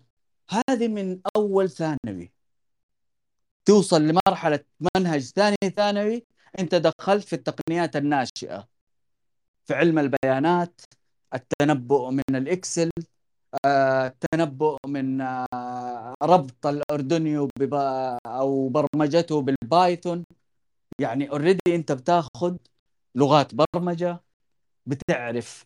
إحنا عرفنا إنه أساس تقنية المعلومات تقنية المعلومات مبنية على ثلاثة أركان الكود البرمجة والنظام الأنظمة Windows Linux آه، وعندك آه، الأنظمة والشبكات والبرمجة. هذه كلها الآن صار الطالب بيتأسس فيها من الثانوي من المرحلة العامة. صار أنا ما أوصل كنا أول قلت لكم أنا كيف دخلت تقنية المعلومات؟ إحنا كنا أبوك هو اللي يديك التخصص مو أنت. مو على كيفك. دخلنا في الهندسة الميكانيكية خرجت صفر اليدين وسنة راحت مني. رجعت دخلت تقنية المع... برضه هو اللي دخلني يعني مو أنا اللي دخلت. كان عارف الوضع مختلف. اليوم كل شيء واضح قدامك من مصادر تعلم من إمكانيات آه، حتى في التعليم العام. إذا أنت آه، تحتاج ما عاد بتكون في حيرة زي أول. ما أنت عارف إيش التخصص اللي بتدخله. أنت اليوم في واحد بيقول لي هل إني أدخل تخصص بكالوريوس آه، ذكاء اصطناعي أو علم بيانات قبل ما آخذ الأسس؟ يعني اليوم لا خلاص الأسس أنت بتاخذها من المتوسط. بتوصل للمرحلة الثانوي أنت عندك فكرة عن جميع التخصصات. اللي كان أول أنت بتاخذها في السنة الأولى والثانية في الجامعة. لا اليوم موجودة في التعليم العام. وهذه كلها نعم الله حباها الجيل الموجود الآن القادم هذه كلها فرص. حاول إنك تستغل هذه الفرص كيف أنت توصل. ممكن في ناس بيقول لك وأنا ممكن أوافقهم الكلام. أنتوا وصلتوا يعني كان ما في أحد. زمان والناس ما تعرف إلا فلان وفلان وكنتوا تنعدوا على الأصابع وما على خلق الله وقفلتوا لهم أنظمة وخربتوا لهم وتعلمتوا على حس الشركات. اليوم الوضع ده ما ما يمشي ابدا. إذا ما كان عندك تركيز وتخصص وتبعد عن العشوائية ما بت... ما بتقدر إنك آه، تستمر. وفي صفات معينة لمختص تقنية المعلومات. يعني الشخص اللي غير مكتبي اللي ما يحب الجلسة هذا ما ينفع له تق... تقنية معلومات. يروح يشوف له تخصص ثاني. لأنه أصلا مكتبي. صار انت عندك واحدة من الصفات ما هي موجودة عندك. وفي ناس مساكين خرجوا من البكالوريوس ندمانين إنهم دخلوا التخصص ده لأنه خرج صفر اليدين واستعداد يتطور خلاص. قفل. ما عاد يبغى. ولا عنده يجلس طول عمره يتعلم. ما يبغى خلاص وتشوف كم سنين ضاعت من عمره. جميل. جميل جدا. الله يعطيك العافية مهندس خالد على هذا الاثراء اللي اللي أعتقد انها رسالة واضحة سواء للجيل السابق للتقنيين السعوديين. آه، مهندس اليوم آه، تخصصات أصبحت كثيرة لكن في سوق العمل ما هي التخصصات الأكثر طلبا؟ بحكم اطلاعك ومعرفتك لهذا الأمر مهندس خالد. والله كل التخصصات مطلوبة. أنت متخيل إنه آه، جاني طلب لمبرمج Excel.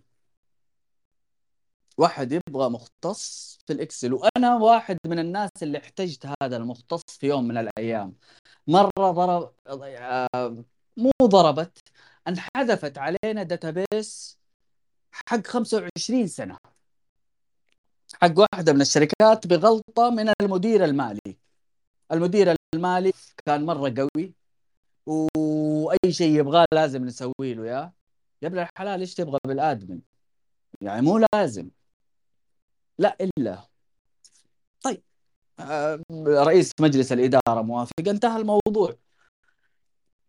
أوقات لين تفتح النظام وتختار قاعدة البيانات بتشوف إنها تكررت. وهذا التكرار تقوم تبغى تحذف. طبعا هو ما أفصح إلا بعد ما رجعنا للوج وعرفنا من فين صار الحذف قام حذف واحد من الملفات انحذفت قاعدة البيانات الرئيسية تماما. وكان عندنا backup يا ليت إننا ما سويناه إحنا من أكبر مشاكل مخت... يعني كانت في أشياء كنا نتعلم منها. اليوم أنت لين تاخذ backup وما تجربه وتتأكد إنه شغال أنت ما عملت backup وهذا اللي صار معايا في هذا الموضوع. آه كان عندي backup للأسف. ما قدرت أشغله وما رضي يشتغل لأني ما عملت test عليه بس آخذ backup كده وما أختبر هل هو بيكون شغال بعد ما إذا احتجته أو لا. ما كان عندنا الثقافة دي تعلمت تجارب. طارت ال data جبنا برامج ال recovery والاستعادة والأشياء دي رجع معانا الحساب البدائي والحساب الختامي وضاعت علينا من السنة الأخيرة فترة ثلاثة أشهر ما عندنا العمليات الداخلية.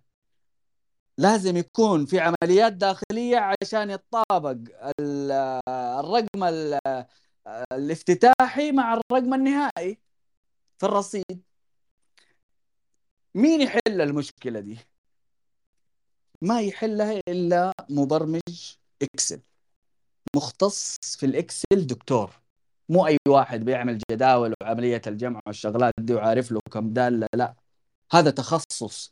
اليوم حتى أنت لين تجي تدرس مبادئ الذكاء تدرس التنبؤ من خلال ال Excel. شوف إيش أهمية البرنامج هذا وما نقدر نقول في تخصص في تقنية المعلومات مطلوب أكثر من التخصص الثاني. جميع التخصصات عارف إيش مين المطلوب وإيش التخصص المطلوب؟ المحترف في تخصصه. هذا المطلوب. الآن وفي كل وقت المحترف في تخصصه إيش مكان التخصص؟ هو المطلوب واللي بالفعل الآن أتحداك تلقى محترف عاطل عن العمل ولا ما هو مضغوط ومو عارف والعروض قدامه ما هو قادر أصلا وصل لحيرة مو عارف إيش يختار منهم. جميل جميل جدا مهندس خالد. آه طبعا ال Excel يعود لشركة مايكروسوفت وبرنامج ال Office استغنت عنه دول ولفت ودارت وراحت للمصادر المفتوحة. في الأخير رجعوا أمام شركة مايكروسوفت فدائما تنتصر مايكروسوفت يا مهندس خالد. آه نطلع للموضوع التخصصات الحديثة. الآن مهندس خالد. ما هي التخصصات الجديدة اليوم واللي آه في حاجة لها مهندس؟ شوف التخصصات إحنا شايفين. أنتم شايفين ما شاء الله آه، مؤتمر بلاك هات وشفتوا الإمكانيات اللي وصلوا لها الشباب. إمكانيات آه ترفع لها القبعة. إحنا بكل أمانة على مستوى الأمن السبراني لا وصلنا. بس التقنية ما هي أمن سبراني بس. أنت كلكم تصيروا حماية. بس حماية لإيه؟ في عندنا تخصصات تحتاج حماية. يعني أقل تخصص اليوم إحنا نتكلم عن مو قلت لكم إنترنت الأشياء موجود في منهج أولى ثانوي. قديش إحنا نحتاج المختصين؟ أنا أديك من واقع تجربة. كان في إحدى الجهات مسؤولة عن الغذاء والأدوية والأشياء دي كيف تتعامل مع الشركات؟ اللي بتخزن هذه البضاعة. كانوا عندهم مناقصة طالبين أجهزة تتركب في المستودعات وسيارات النقل مرتبطة بنظام موجود في الهيئة هذه آه بيديها ريمايندر أو تنبيه في حال إنه وصلت درجة الحرارة للرقم هذا أو نسبة الرطوبة للرقم هذا. عشان إذا وصلت للمرحلة دي أصبح المنتج هذا غير صالح ويعدم مباشرة. ما عاد يتوزع للمستهلك. قدمنا المناقصة رفضت مرتين بسبب عدم وجود المنافس. ما عندك منافس في الموضوع. هي الشغلة كلها أجهزة قياس حرارة وقياس بترتبط بنظام صناعي بنظام أيا كان النظام. بيعطي تنبيهات بيعطي ما عندنا الشركات. طبعا الشركة كيف تكون؟ تتكون من عدة أفراد ذوي تخصصات مختلفة. التخصصات اليوم الناشئة إذا تكلمنا عن إنترنت أشياء إذا تكلمنا عن ريبوتات إذا تكلمنا عن كل هذه ما تتم إلا من خلال فريق عمل بتخصصات مختلفة.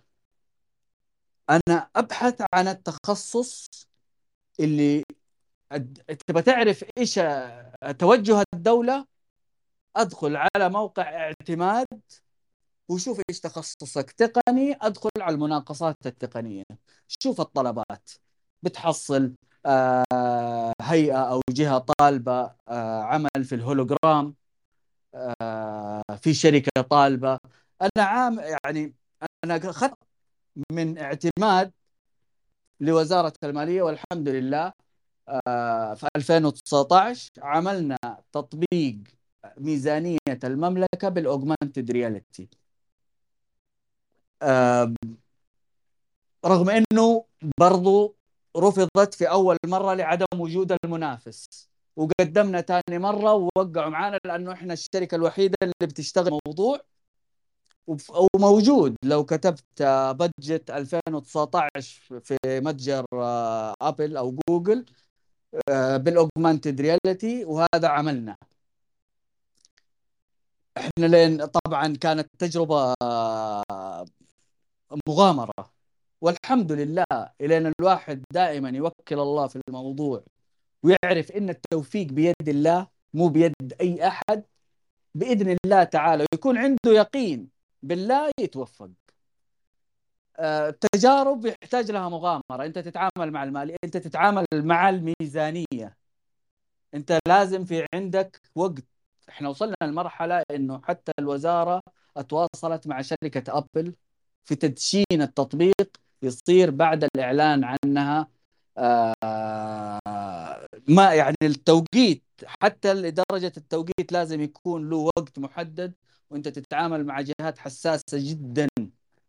آه الحمد لله تم المشروع وعملناه وهذه كلها كانت مشاريع فرص آه ممكن لو كان في المنافس كانت آه وبنفس الإمكانيات لو أفضل منك أو أقل منك وسعره أقل أو ايا كان ممكن ما كان تحظى بهذه الفرصة. شوفوا قديش الطلبات الموجودة من الجهات من كل الجهات اليوم قاعدة. الأمن السيبراني أي نعم من التقنيات الناشئة من تقنيات الثورة الرابعة بس بفضل الله إحنا وصلنا مراحل متقدمة. مراحل كبيرة في هذا الموضوع في عندنا تخصصات إلى الآن تنقصنا. يعني أنت تعال قديش عدد الجهات اللي بتعمل الروبوتات والأشياء دي. الروبوت مو هو رجل آلي يمشي. أي شيء تقدر تشغله ياخذ آه يقدر إنه يساعد الإنسان في عمليات متكررة. شيء أنت بتنقله بشكل يومي من اليمين لليسار من اليمين لليسار. كيف انت تقدر تعمل الآلة هذه؟ اللي بتخلي الإنسان ده بدل ما هو في شغله الروتيني من اليمين لليسار لا يطور من نفسه شوية وياخذ شغلة أرقى من كده يحتاج لها تفكير أكثر موضوع إني أشيل من اليمين لليسار سهل. أعملها بريبوت معين بجهاز معين. الجهاز هذا يحتاج له متخصصين. يحتاج له آه ناس وبعدين في توجه. انت لا تتجه لشيء بيصير مثلا بعد آه 20 سنة. إحنا نتكلم مثلا عن الميتافيرس. الميتافيرس عارف إنه لسه مو ما نضج بس المنتجات حق الميتافيرس الذكاء الاصطناعي مستخدم. آه ال augmented reality مستخدم. ال virtual مستخدم وهذه كلها أشياء يتكون فيها الميتافيرس. صار جمع الأشياء دي كمنتج واحد لسه ما نضج. أما كمنتجات متفرعة في مجال. اليوم تعال مين شغال على محركات اليونيتي؟ اللي من خلالها تقدر تعمل ال augmented reality نادرا. تعال نزل الآن أنا أنزل لكم إعلان على تويتر. أو واحد عنده في حسابه مئة ألف متابع. إذا جوك عدد خمسة أشغالين على محركات اليونيتي أنا أراهن. إن خمس السنة الأولى رواتبهم على حسابي. ما تحصل. وهذه الشغلات الآن مطلوبة. مبرمجين الألعاب مبرمجين. قس كل مين؟ جاب يتخصص قال لك أمن سبراني خلاص يعني إحنا الآن أبدأ أنت لا تكون copy paste من غيرك. لا تكون آه مع القوم يا شقرة إحنا بنقولها بالعامي. لا لازم يكون عندي أنا آه اطلاع معرفة لي نظرة بمستقبل لي نظرة بكذا. أشوف إيش التخصصات المطلوبة. أنت عارف لو إنك على محركات اليونيتي أنت 25 30 ألف ما تبغاها. ولا ت... وترى تتشرط. وما تشتغل ثمانية ساعات ستة تكفيهم وتحمد الله إني أعطيت. ترى عن جد أنا أتكلم. تعال أخرج أمن السبراني وبدايتك 7000 10000 ولازم نفسك ولازم تتعب تتعب تتعب على نفسك كثير. حتى في اليونيتي بتتعب على نفسك عشان توصل سينيور بس أبدأ. بس شوف تخصصات متنوعة آه، تقدر من خلالها يعني حتى على مستوى التسويق في عندك المحيط الأزرق والمحيط الأحمر. لا أدخل في المحيط الأحمر اللي عندي منافسين. لازم أبرز لازم أكون محترف جدا جدا جدا إلى ما لا نهائية جدا. عشان أنا أبرز بين هذول الكم الهائل من المتخصصين تخصص عشان أنقبل. أما لين أجي أنا في المحيط الأزرق بيقبلوا بك حتى لو أنت متوسط مبتدئ يلا تفك الخط. أبدأ في الشيء اللي الآن غير موجود. ومطلوب. مطلوب الآن الشركات الألعاب وفي كان ما عندنا شركات ألعاب سعودية الآن أكثر من ثلاثة أو أربعة شركات ألعاب موجودة وبتصدر ألعاب وفي ألعاب منها وصلت لأرقام عالمية. هذه كلها هذا بس واحد من التخصص. ما بالك في باقي التخصصات؟ ما عندنا خلفية فيها. صار هنا لابد أنت كمتخصص في تقنية في شيء معين عندك اطلاع بجميع التخصصات. ما تدخل ديب إلا في التخصص اللي أنت فيه بتشتغل. هذا تاخذ فيه تفاصيل التفاصيل. بس أنت في مراحل بتلاحظ إنك محتاج تاخذ تخصص آخر غير تخصصك لأنه المستقبل ربطه بالتخصص هذا. إذا ما كان عندك الخلفية دي بيجي شخص عنده. الخلفية حقك زائد إنه رابطه بالتخصص الثاني وياخذ مكانك. وهذا أك... هذه أكبر مشكلة ممكن في مختصين التقنية. هذا قدرك أنت جيت في تقنية المعلومات. تخصص ما في وقوف. بشكل مستمر التعلم فيه. بشكل مستمر لازم إنه يكون عندك نفس طويل. حاس إنه أنت ما عندك صبر في الأمور هذه فانت تخصص غلط. شوف لك تخصص ثاني. أدخل طب أدخل آه، محاسبة أدخل أي شيء ثاني. لأنه تخصص متعب. تخصص في جميعها يحتاج لها. بشكل مستمر تعلم. جميل جميل جدا. الله يعطيك ألف عافية مهندس خالد. للأمانة تطرقت لجوانب مهمة جدا واللي هي التخصصات المختلفة اللي موجودة اليوم. لكن للأسف الشديد كثير من الشباب يحاولون يتجهون لمجال الأكثر صيت أو اللي نعمل عليه أكثر آه، حديث مثل الأمن السبراني. نعم الأمن السبراني أمر مهم جدا. في حماية الموارد المؤسسات وحماية الأشخاص والأفراد من الضرر اللي قد يحدث بسبب الاختراقات والوصول. آه، مهندس آه، خالد آه، جوانب جوانب القصور في التقنيات الجديدة. هل هي بسبب عدم وجود متخصصين محليا لها؟ اضطر كثير من الشركات التوجه إلى الخارج مهندس خالد.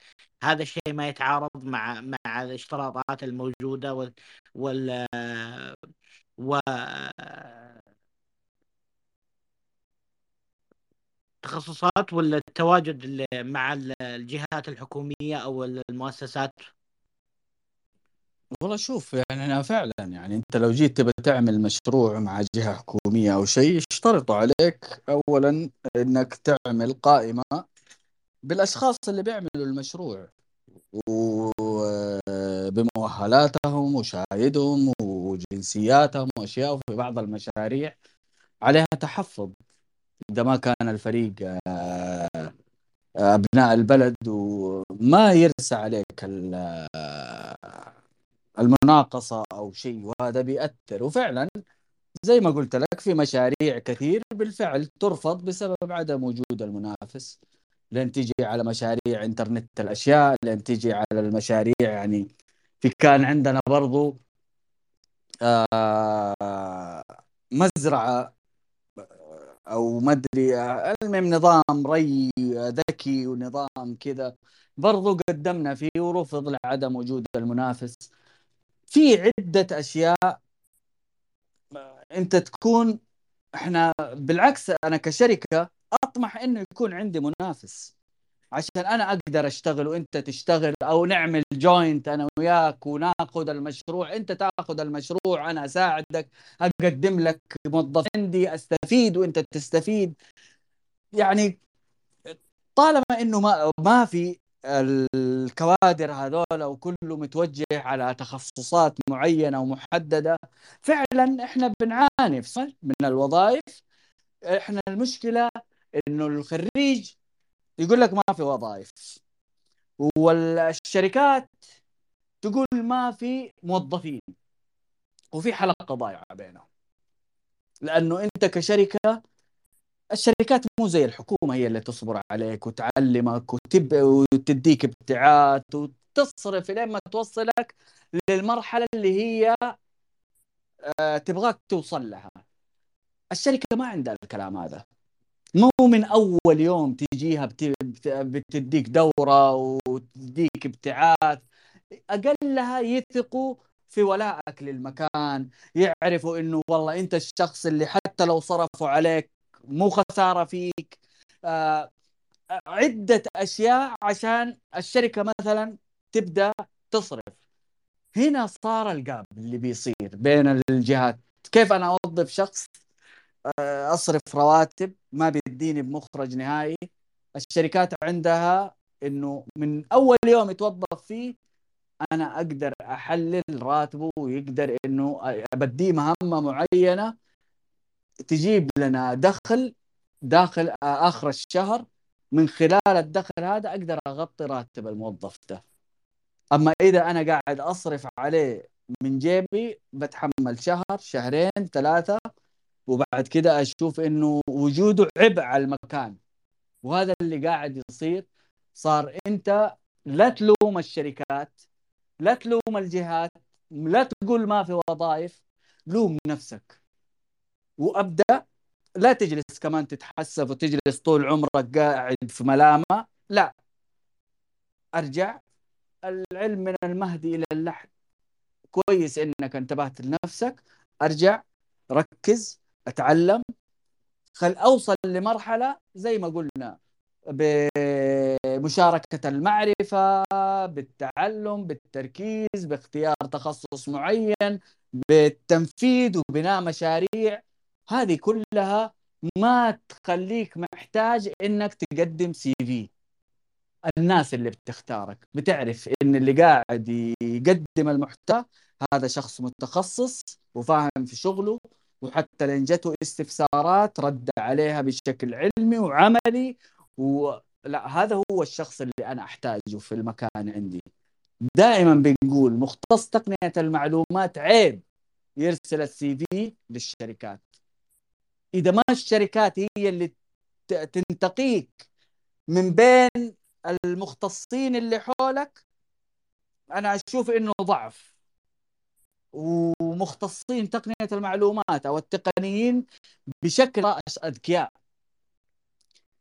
ولازم تكون ذكي في هذا التخصص. إذا ما كنت ذكي بتتعب. كيف ذكي حتى ذكي في حياتك العملية في حياتك آه، كيف المجتمعية. كيف أنت توصل كيف الناس تعرفك كيف الناس تعرف إمكانياتك. يا أخي قدم المحتوى لوجه الله كمان.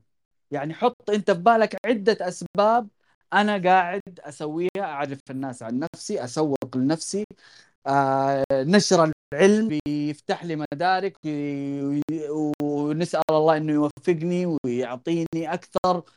وهذا مجرب. يعني اللي قاعدين موجودين وبيتكلموا وبيقدموا المحتوى عارفين لذة هذا الموضوع.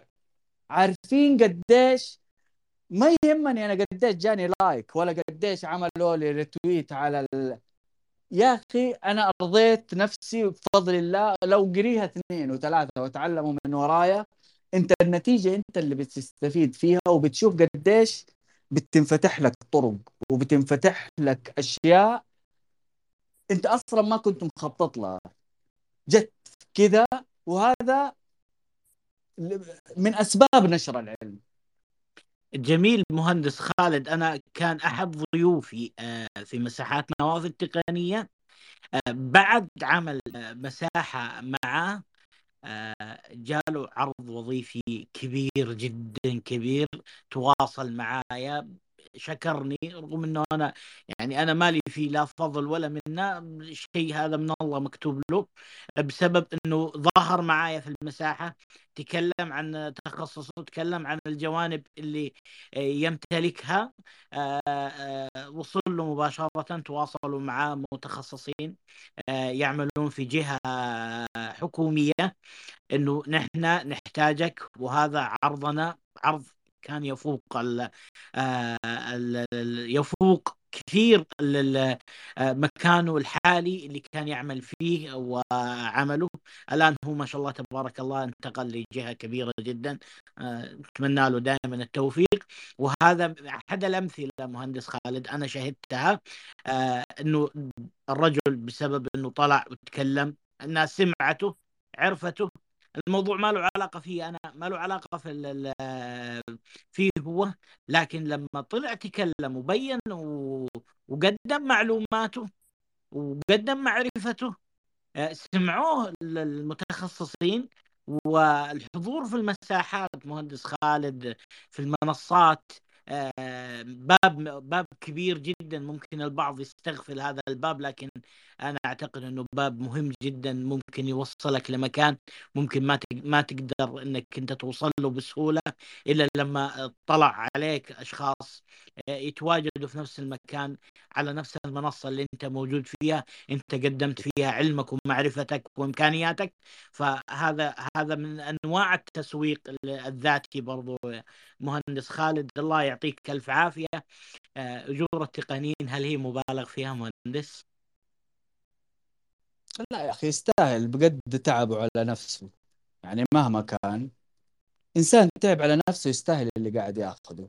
وترى الأجور آه، مين قال لك إنها مرتفعة؟ يعني آه، مراحل. تبدأ أجور التقنيين من 5000 توصل لرقم لا نهائي. أعرف أنا مختص في جهة معينة وما هي حكومية؟ ياخذ 150 في الشهر.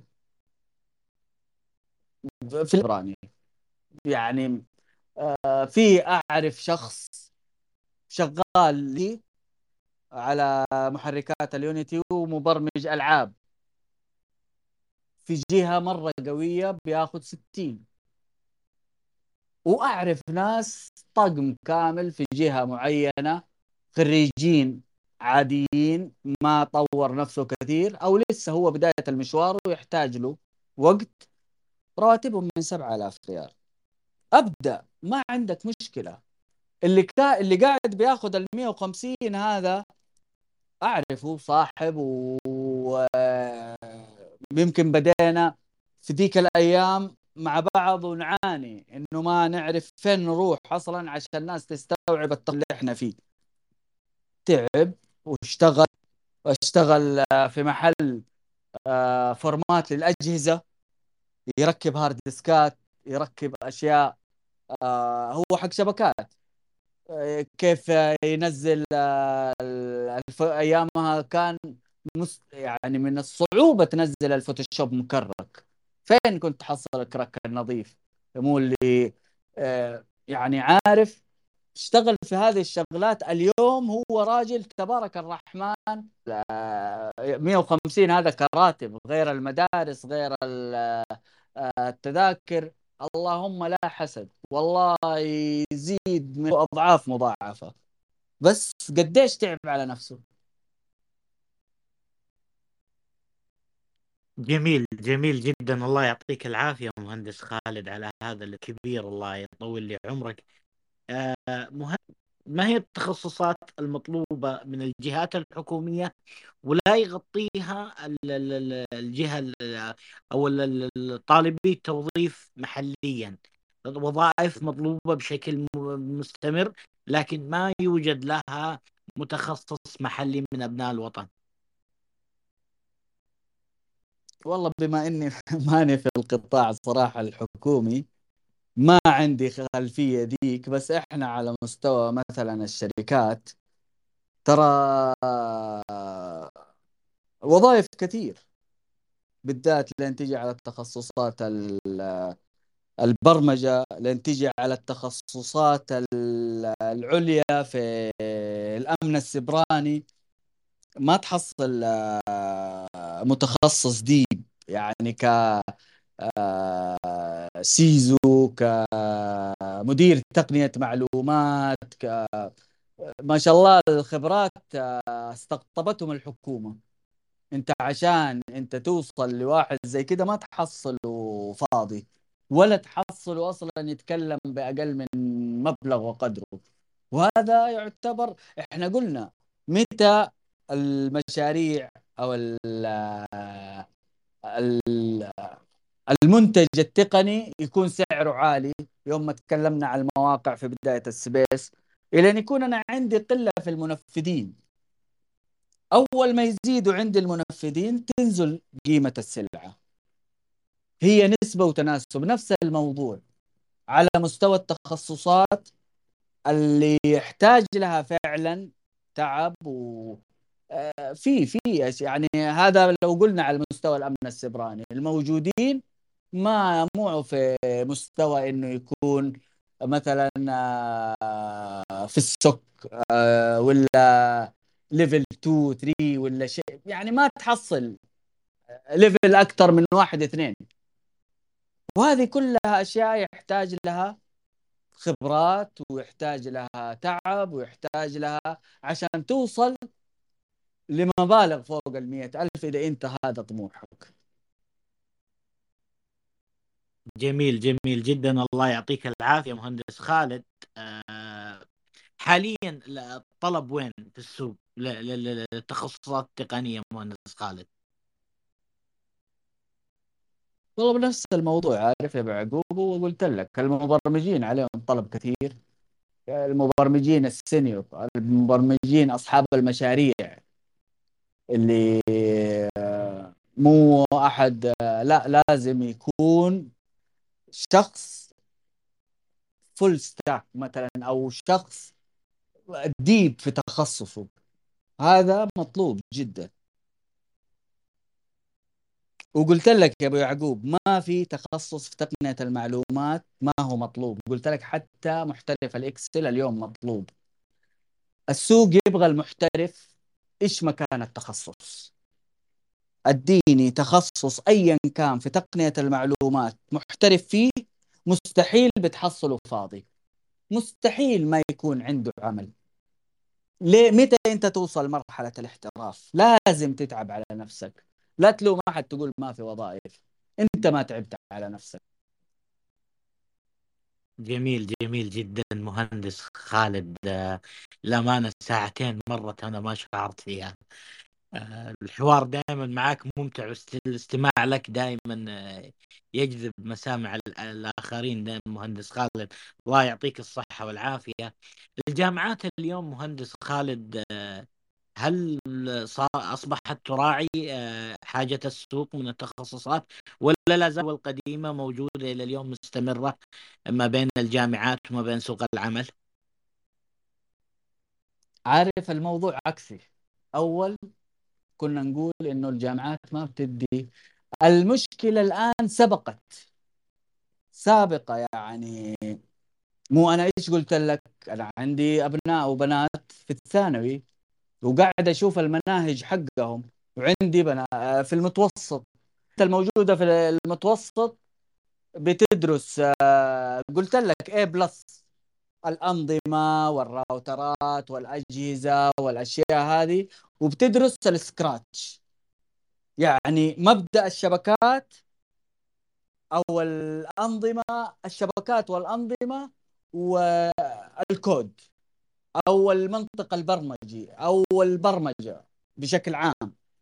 هذا في ثالث متوسط. تعال على المرحلة الثانوية.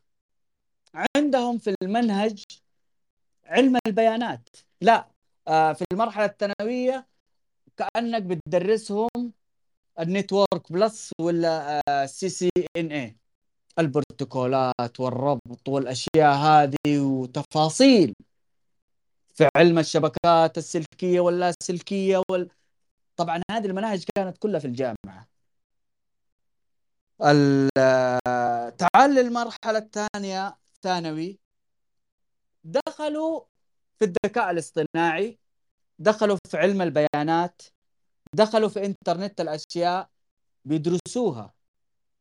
ثانية ثانوي يعني أنا أتوقع يتخرج ثالثة ثانوي وكان آه، عنده رغبة أو قابلية لتخصص وبدأ إنه يدخل فيه بالتفصيل وبدقة وكذا يا أخي أول شيء اختياره للتخصص اللي يبغاه أسهل ما يكون. هذا كتخصص. غير إنه يقدر إنه من خلال دراسته في الجامعة يحصل كرسي موجود في سوق العمل يستقبله part time ويطور من قدراته ويسوي صار أنا عندي المرحلة العامة أعطتني البداية اللي إحنا كنا ما مو بيدنا البداية. تخرج من الثاني وما أنت عارف. أنا إيش قلت لك؟ أبوي اللي دخلني هندسة ميكانيكية وما فلحت. ورجع تاني هو براحته لقى اسم جديد تقنية معلومات دخلني فيها. مو اختياري ولا لي دخل في الموضوع. كان كذا. الآن شوف الفرق من طالب اليوم. بيتخرج من الثانوي عارف كل تخصص. عارف تخ... إيش يعني أمن سيبراني وأمن معلومات؟ إيش يعني إنترنت أشياء؟ إيش يعني ذكاء اصطناعي؟ في بعض إلى الآن يحسب الذكاء الاصطناعي منتج ما هو منطق. يعني الأمور كثير بيخرج فيها الطالب من المرحلة العامة اللي هي الثانوي عارف هو إيش تخصصه. إذا كان هذه المرحلة في التعليم العام ما بالك في التعليم الجامعي؟ أنا كمان بعيد شوية عن التعليم الأكاديمي ما ما لي خلفية كبيرة عن ال... بس أتوقع إذا هذه لأنه أولادي أنا بشوف إيش آه، دروسهم وإيش كتبهم وإيش المناهج اللي بيدرسوها وهذا قدامي. ماني مطلع على بس مستحيل إنها تكون أقل من كده. صار إحنا بالفعل الآن صارت الجامعات سابقة لسوق العمل. جميل جميل جدا. الله يعطيك العافية. أنا أرسلت طلب للإخوان الأفاضل المهندس أبو بكر ومهندس رائد ومهندس سمير. آه، انت تكرمون علينا بالتواجد على المايك. أكون ممتن جدا لكم. آه، مهندس محمد السويح حياك ربي. آه، خليني أرحب بالشباب. طيب. المهندس محمد والمهندس رايد والمهندس سمير. آه حياكم الله ونورتوني وأشكركم على تواجدكم. في المساحة اللي قاعد أقرقر فيها والله إني المكيف شغال وأنا أعرق. السلام عليكم. مساكم الله بالخير. مساك الله بالخير يا أخوي أبو يعقوب. الله يعطيك العافية على استضافة آه، ما أقول المهندس خالد أقول دكتورنا خالد أبو إبراهيم. آه، وأرحب بأخوي أبو بكر وأسلم على أخوي المهندس رايد وأسلم على أخوي المهندس عبد الرحيم. وبارك له باليوم الوطني العماني اليوم. ألف مبروك عليكم إن شاء الله ومن ازدهار إلى ازدهار إن شاء الله ويرفع أخوي الدكتور عاطف وكل الأخوان المستمعين. حقيقة من الغلط أنك تستضيفنا إحنا وتعطينا المايك بعد ما يتكلم المهندس خالد أبو إبراهيم. المفروض إحنا قبله على الأقل إحنا نسبقه بعض المعلومات هذه. حقيقة آه، هامة وقامة استضفتها آه، أخوي يعقوب وهنيك عليها. حقيقة ما قصر المهندس خالد أعطانا أشياء كثيرة وكنا من آه، تلاميذ المستمعين حقيقة له. ما عندي شيء إضافة. المهندس خالد ما شاء الله تبارك الله هامة وقامة. ما نقدر حنا ما, ما نأتي إلا من بعده حنا حقيقة. لكن إذا كان هنالك سؤال أنا ما اللي ذكره المهندس خالد. المهندس خالد ما شاء الله انسيكلوبيديا متحركة حقيقة في الشيء وما قصر الله يعطيه العافية على المعلومات الوافية اللي أعطانا إياها. وتسلم يا أبو يعقوب. سم. آه آه كونك يعني آه أكاديمي هل هل الجامعات فعلا اليوم توازي سوق العمل من حيث التخصصات المطلوبة؟ والله شوف آه، بالنسبة أني درست حاضرت ولا يعني بالجامعات برا برا المملكة. ما ما عمري حاضرت هنا بداخل المملكة ولكن أعرف عن برا لكن داخل هنا بس فقط أني أستمع للإخوان اللي موجودين هنا. آه، الجامعات اللي برا لا تواكب السوق حقيقة. آه، أي تخصص خلاص ما يصير عليه إقبال يقفل مرة كامل. لكن أسمع من الإخوان اللي موجودين هنا آه، إن هنالك يعني إعادة دراسه التخصصات اللي ليس لها قبول في سوق العمل. آه، ولكن بعض التخصصات لا يزال لها قبول بس إنها قليل الفرصة فيها. آه، وحقيقة أتذكر كلام المهندس خالد في حديثه. قال شيء جميل. قال يعني وأنت كذلك ذكرت أبو يعقوب. يعني الآن إحنا تركيزنا على الأمن السيبراني، الأمن السيبراني ليه؟ لأن أهميته في الوقت الحالي بسبب إيش؟ المشاكل اللي تحدث عندنا وحنا هدف من الأهداف للاختراقات وهالشيء إحنا ولهذا السبب إنه صار هنالك لها اهتمام ولكن هنالك تخصصات آه، فرعية وداعمة للأمن السيبراني، لا يستطيع أحد أن يصل إلى انه يكون خبير في الأمن السيبراني إلا حتى يعدي على هالشيء، زي ما تذكر زي ما ذكر أخوي المهندس خالد يعني هنالك في أشياء زي ما تقول الدعم حق تقنية المعلومات، يعني تقنية المعلومات واسع مجالها، فما على الطلبة يعني عندنا الآن أنهم يركزون فقط أن الأمن السيبراني أو الجامعات نفسها تركز يعني فقط على الأمن السيبراني وتتناسى العلوم الفرعية الثانية لتقنية المعلومات. مثلا عندك البرمجة عندك مثلا الدعم الفني عندك الشبكات عندك الاتصالات عندك إلكترونيات عندك أشياء كثيرة. يعني طالب يتخرج يلقى له عمل. مو شرط انه امن سيبراني. الجامعات يجب عليها أنها مراجعة الكليات اللي ما عليها مثلا إقبال من سوق العمل. يعني إحنا نعرف الحين توجه الحكومة عندنا. الحكومة هي تتوجه إن إعطاء القطاع الخاص في التنمية أن يكون له دور كبير.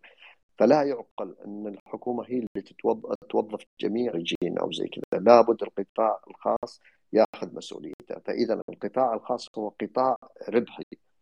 يعني لازم يكون عنده ربح في آخر السنة. لا يمكن للقطاع الخاص انه يدخل السوق وبعدين انه يخسر أو زي كذا. فهو له متطلب.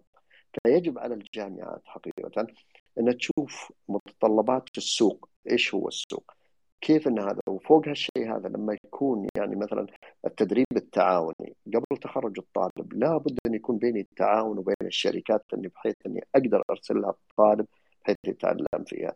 كذلك أن مثلا في المشاريع الطلبة اللي هم البكالوريوس أو الماجستير أو الدكتوراه لابد أن يكون عندي مثل المعرض. أدعو جميع الشركات بحيث أنهم يشوفون الخريجين ويشوفون مخرجاتهم وبالإضافة إني أنا أتحاور معهم. لابد المجلس التعليم العالي لابد أن يكون له حوار ولقاء مع القطاع الخاص يقول للقطاع إيش احتياجك أنت. لأن في الأخير الجامعة ما هي بس مجرد شهادة أني اعطيه وأقول له مع السلامة. يفترض من الجامعة من تخرج الطالب وهي تبقى معه على تواصل على الأقل. ولهذا السبب أن في ألموني هذا في الخارج يعني مثلا اللي فيها معروفة. دائما على اتصال الإيميل يرسلون له إيميل. وين أنت توظفت فيه للحين ليه؟ لأن الجامعة تتفاخر بالخريجين حقنا إنه والله الخريجة هذا صار مدير تنفيذي في الشركة الفلانية. إن الخريجة هذا واصل تعليمه إلى كذا وصل إلى المرحلة هالشيء هذا. فلا هناك تعاون بين الجامعات وبين القطاع الخاص. لابد إن الجامعات تستمع للقطاع الخاص إيش أنت اللي موجود فيه؟ لابد إنهم بينهم برضو إنهم تواصل بينهم وبين هيئة الاحصاء الاقتصاد والأحصاء. إن تشوف كم مثلا عندي هنا مثلا آه، نسبة الطلبة اللي موجودين عملية التنبؤات القادمة. أني السنة الجاية بتخرج عندي تقريبا يمكن 500 ألف طالب جامعي. إيش التخصصات حقاتهم؟ أجي أنا أشوف وزارة التجارة تعرف إحصاء أو الموارد إيش متطلب؟ السوق عندكم المتطلب عندي إني أنا أبغى في هالوظيفة. مثلا وظيفة A أنا أتطلب منها خمسة خريجين لهذا السنة، السنة القادمة أتطلب مثلا 20 خريج وهكذا. فلا بد أن يكون تعاون كامل بين الوزارات، بين وزارة التعليم العالي، بين الوزارات الأخرى، ليه؟ لأن التعليم العالي الجامعي هو المغذي، هو المحرك لهذه الوزارات إنها آه، تمشي أمورها وإنها تستقيم وإنها كذا كذا فلا بد أن يكون هناك تعاون حقيقة.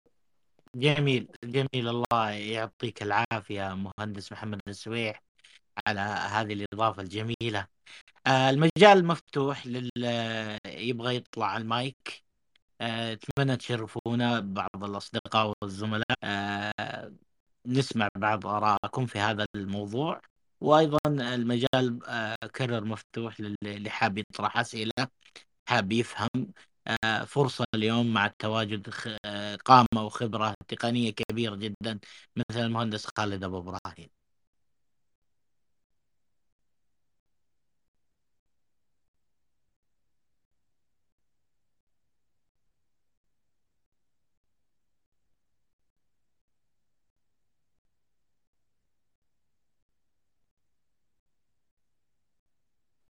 ابو يعقوب أشوف الصمت عم ما دام آه، المهندس خالد يرتاح شوي آه، أيوة. أنا ب...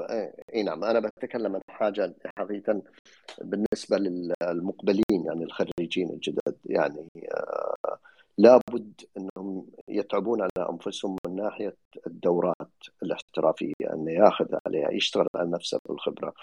يعني زي ما ذكر أخوي خالد ما في أحد يصل إلى رواتب 15000 و20000 و25000 من أول يوم من تخرجك من الجامعة. أنت سوف تبدأ بالبدايات يعني خريج جديد. راتبك مثلا على حسب اللي تعطيه الشركة. 6000 ريال 5000 7000 أنا نصيحتي للأبناء وبناتي حقيقة القبول بالمرتب البدايه البداية. حتى لو جاك 5000 وأنت لساتك خريج توك طالع من الجامعة اقبل في ذلك. وبعد ذلك حاول إنك تنمي نفسك.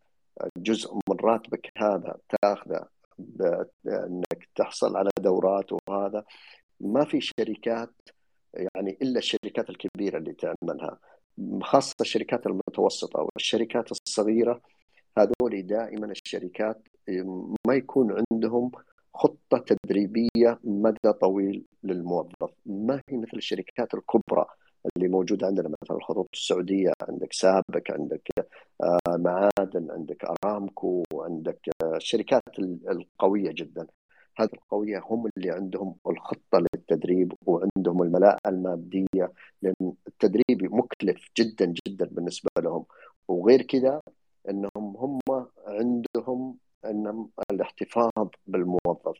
ما هو مثل الشركات الصغرى والشركات المتوسطة يكون ميزانياتها التدريبية محدودة. يعني مثل ما نقول إحنا بالعامية بالقطارة يعني يشوفون كيف الاحتياج القاسي جدا جدا.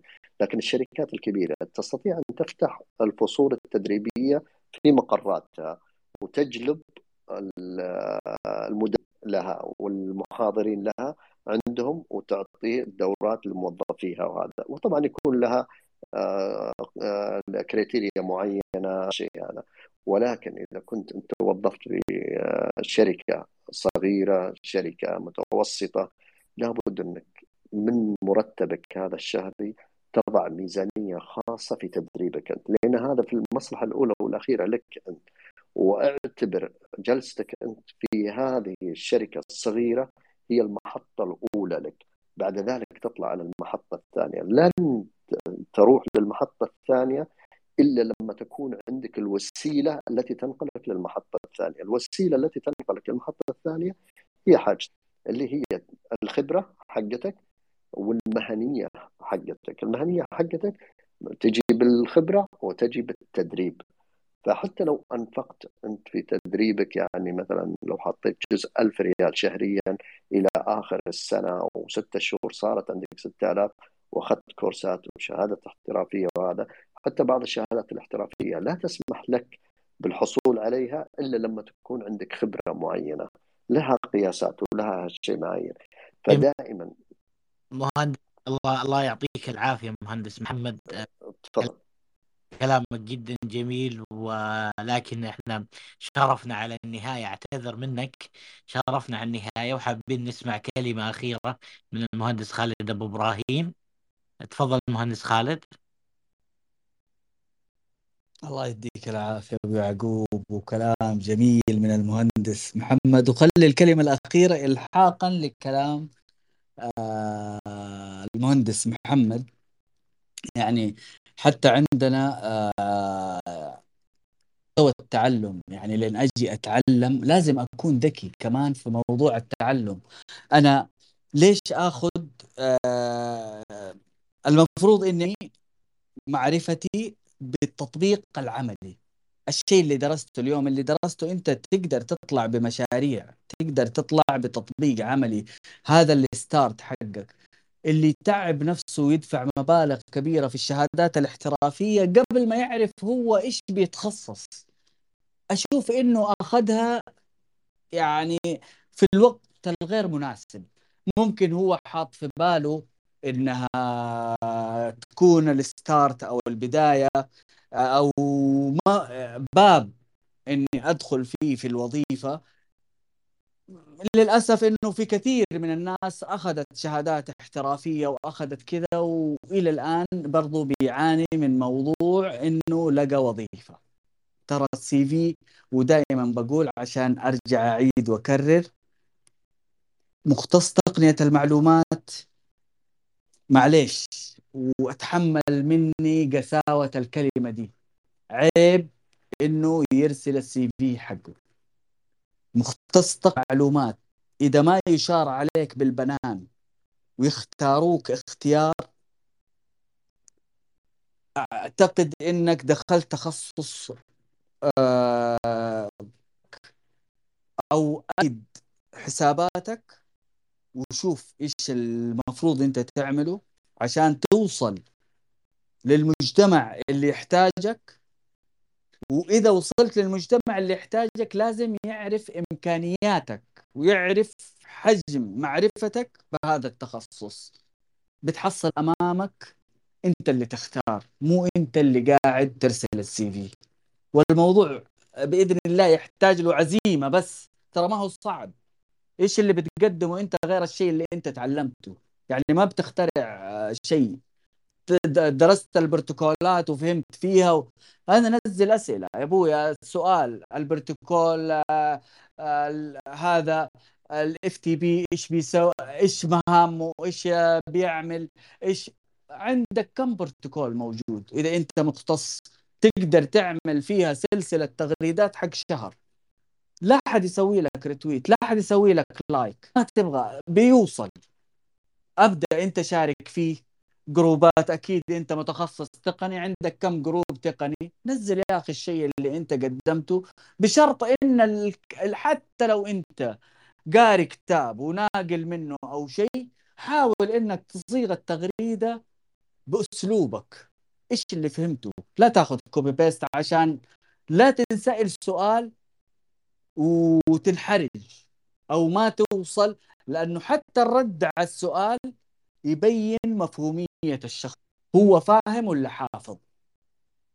أنا هذه هي نصيحتي ويديك العافية أبو يعقوب آه، على المساحة هذه.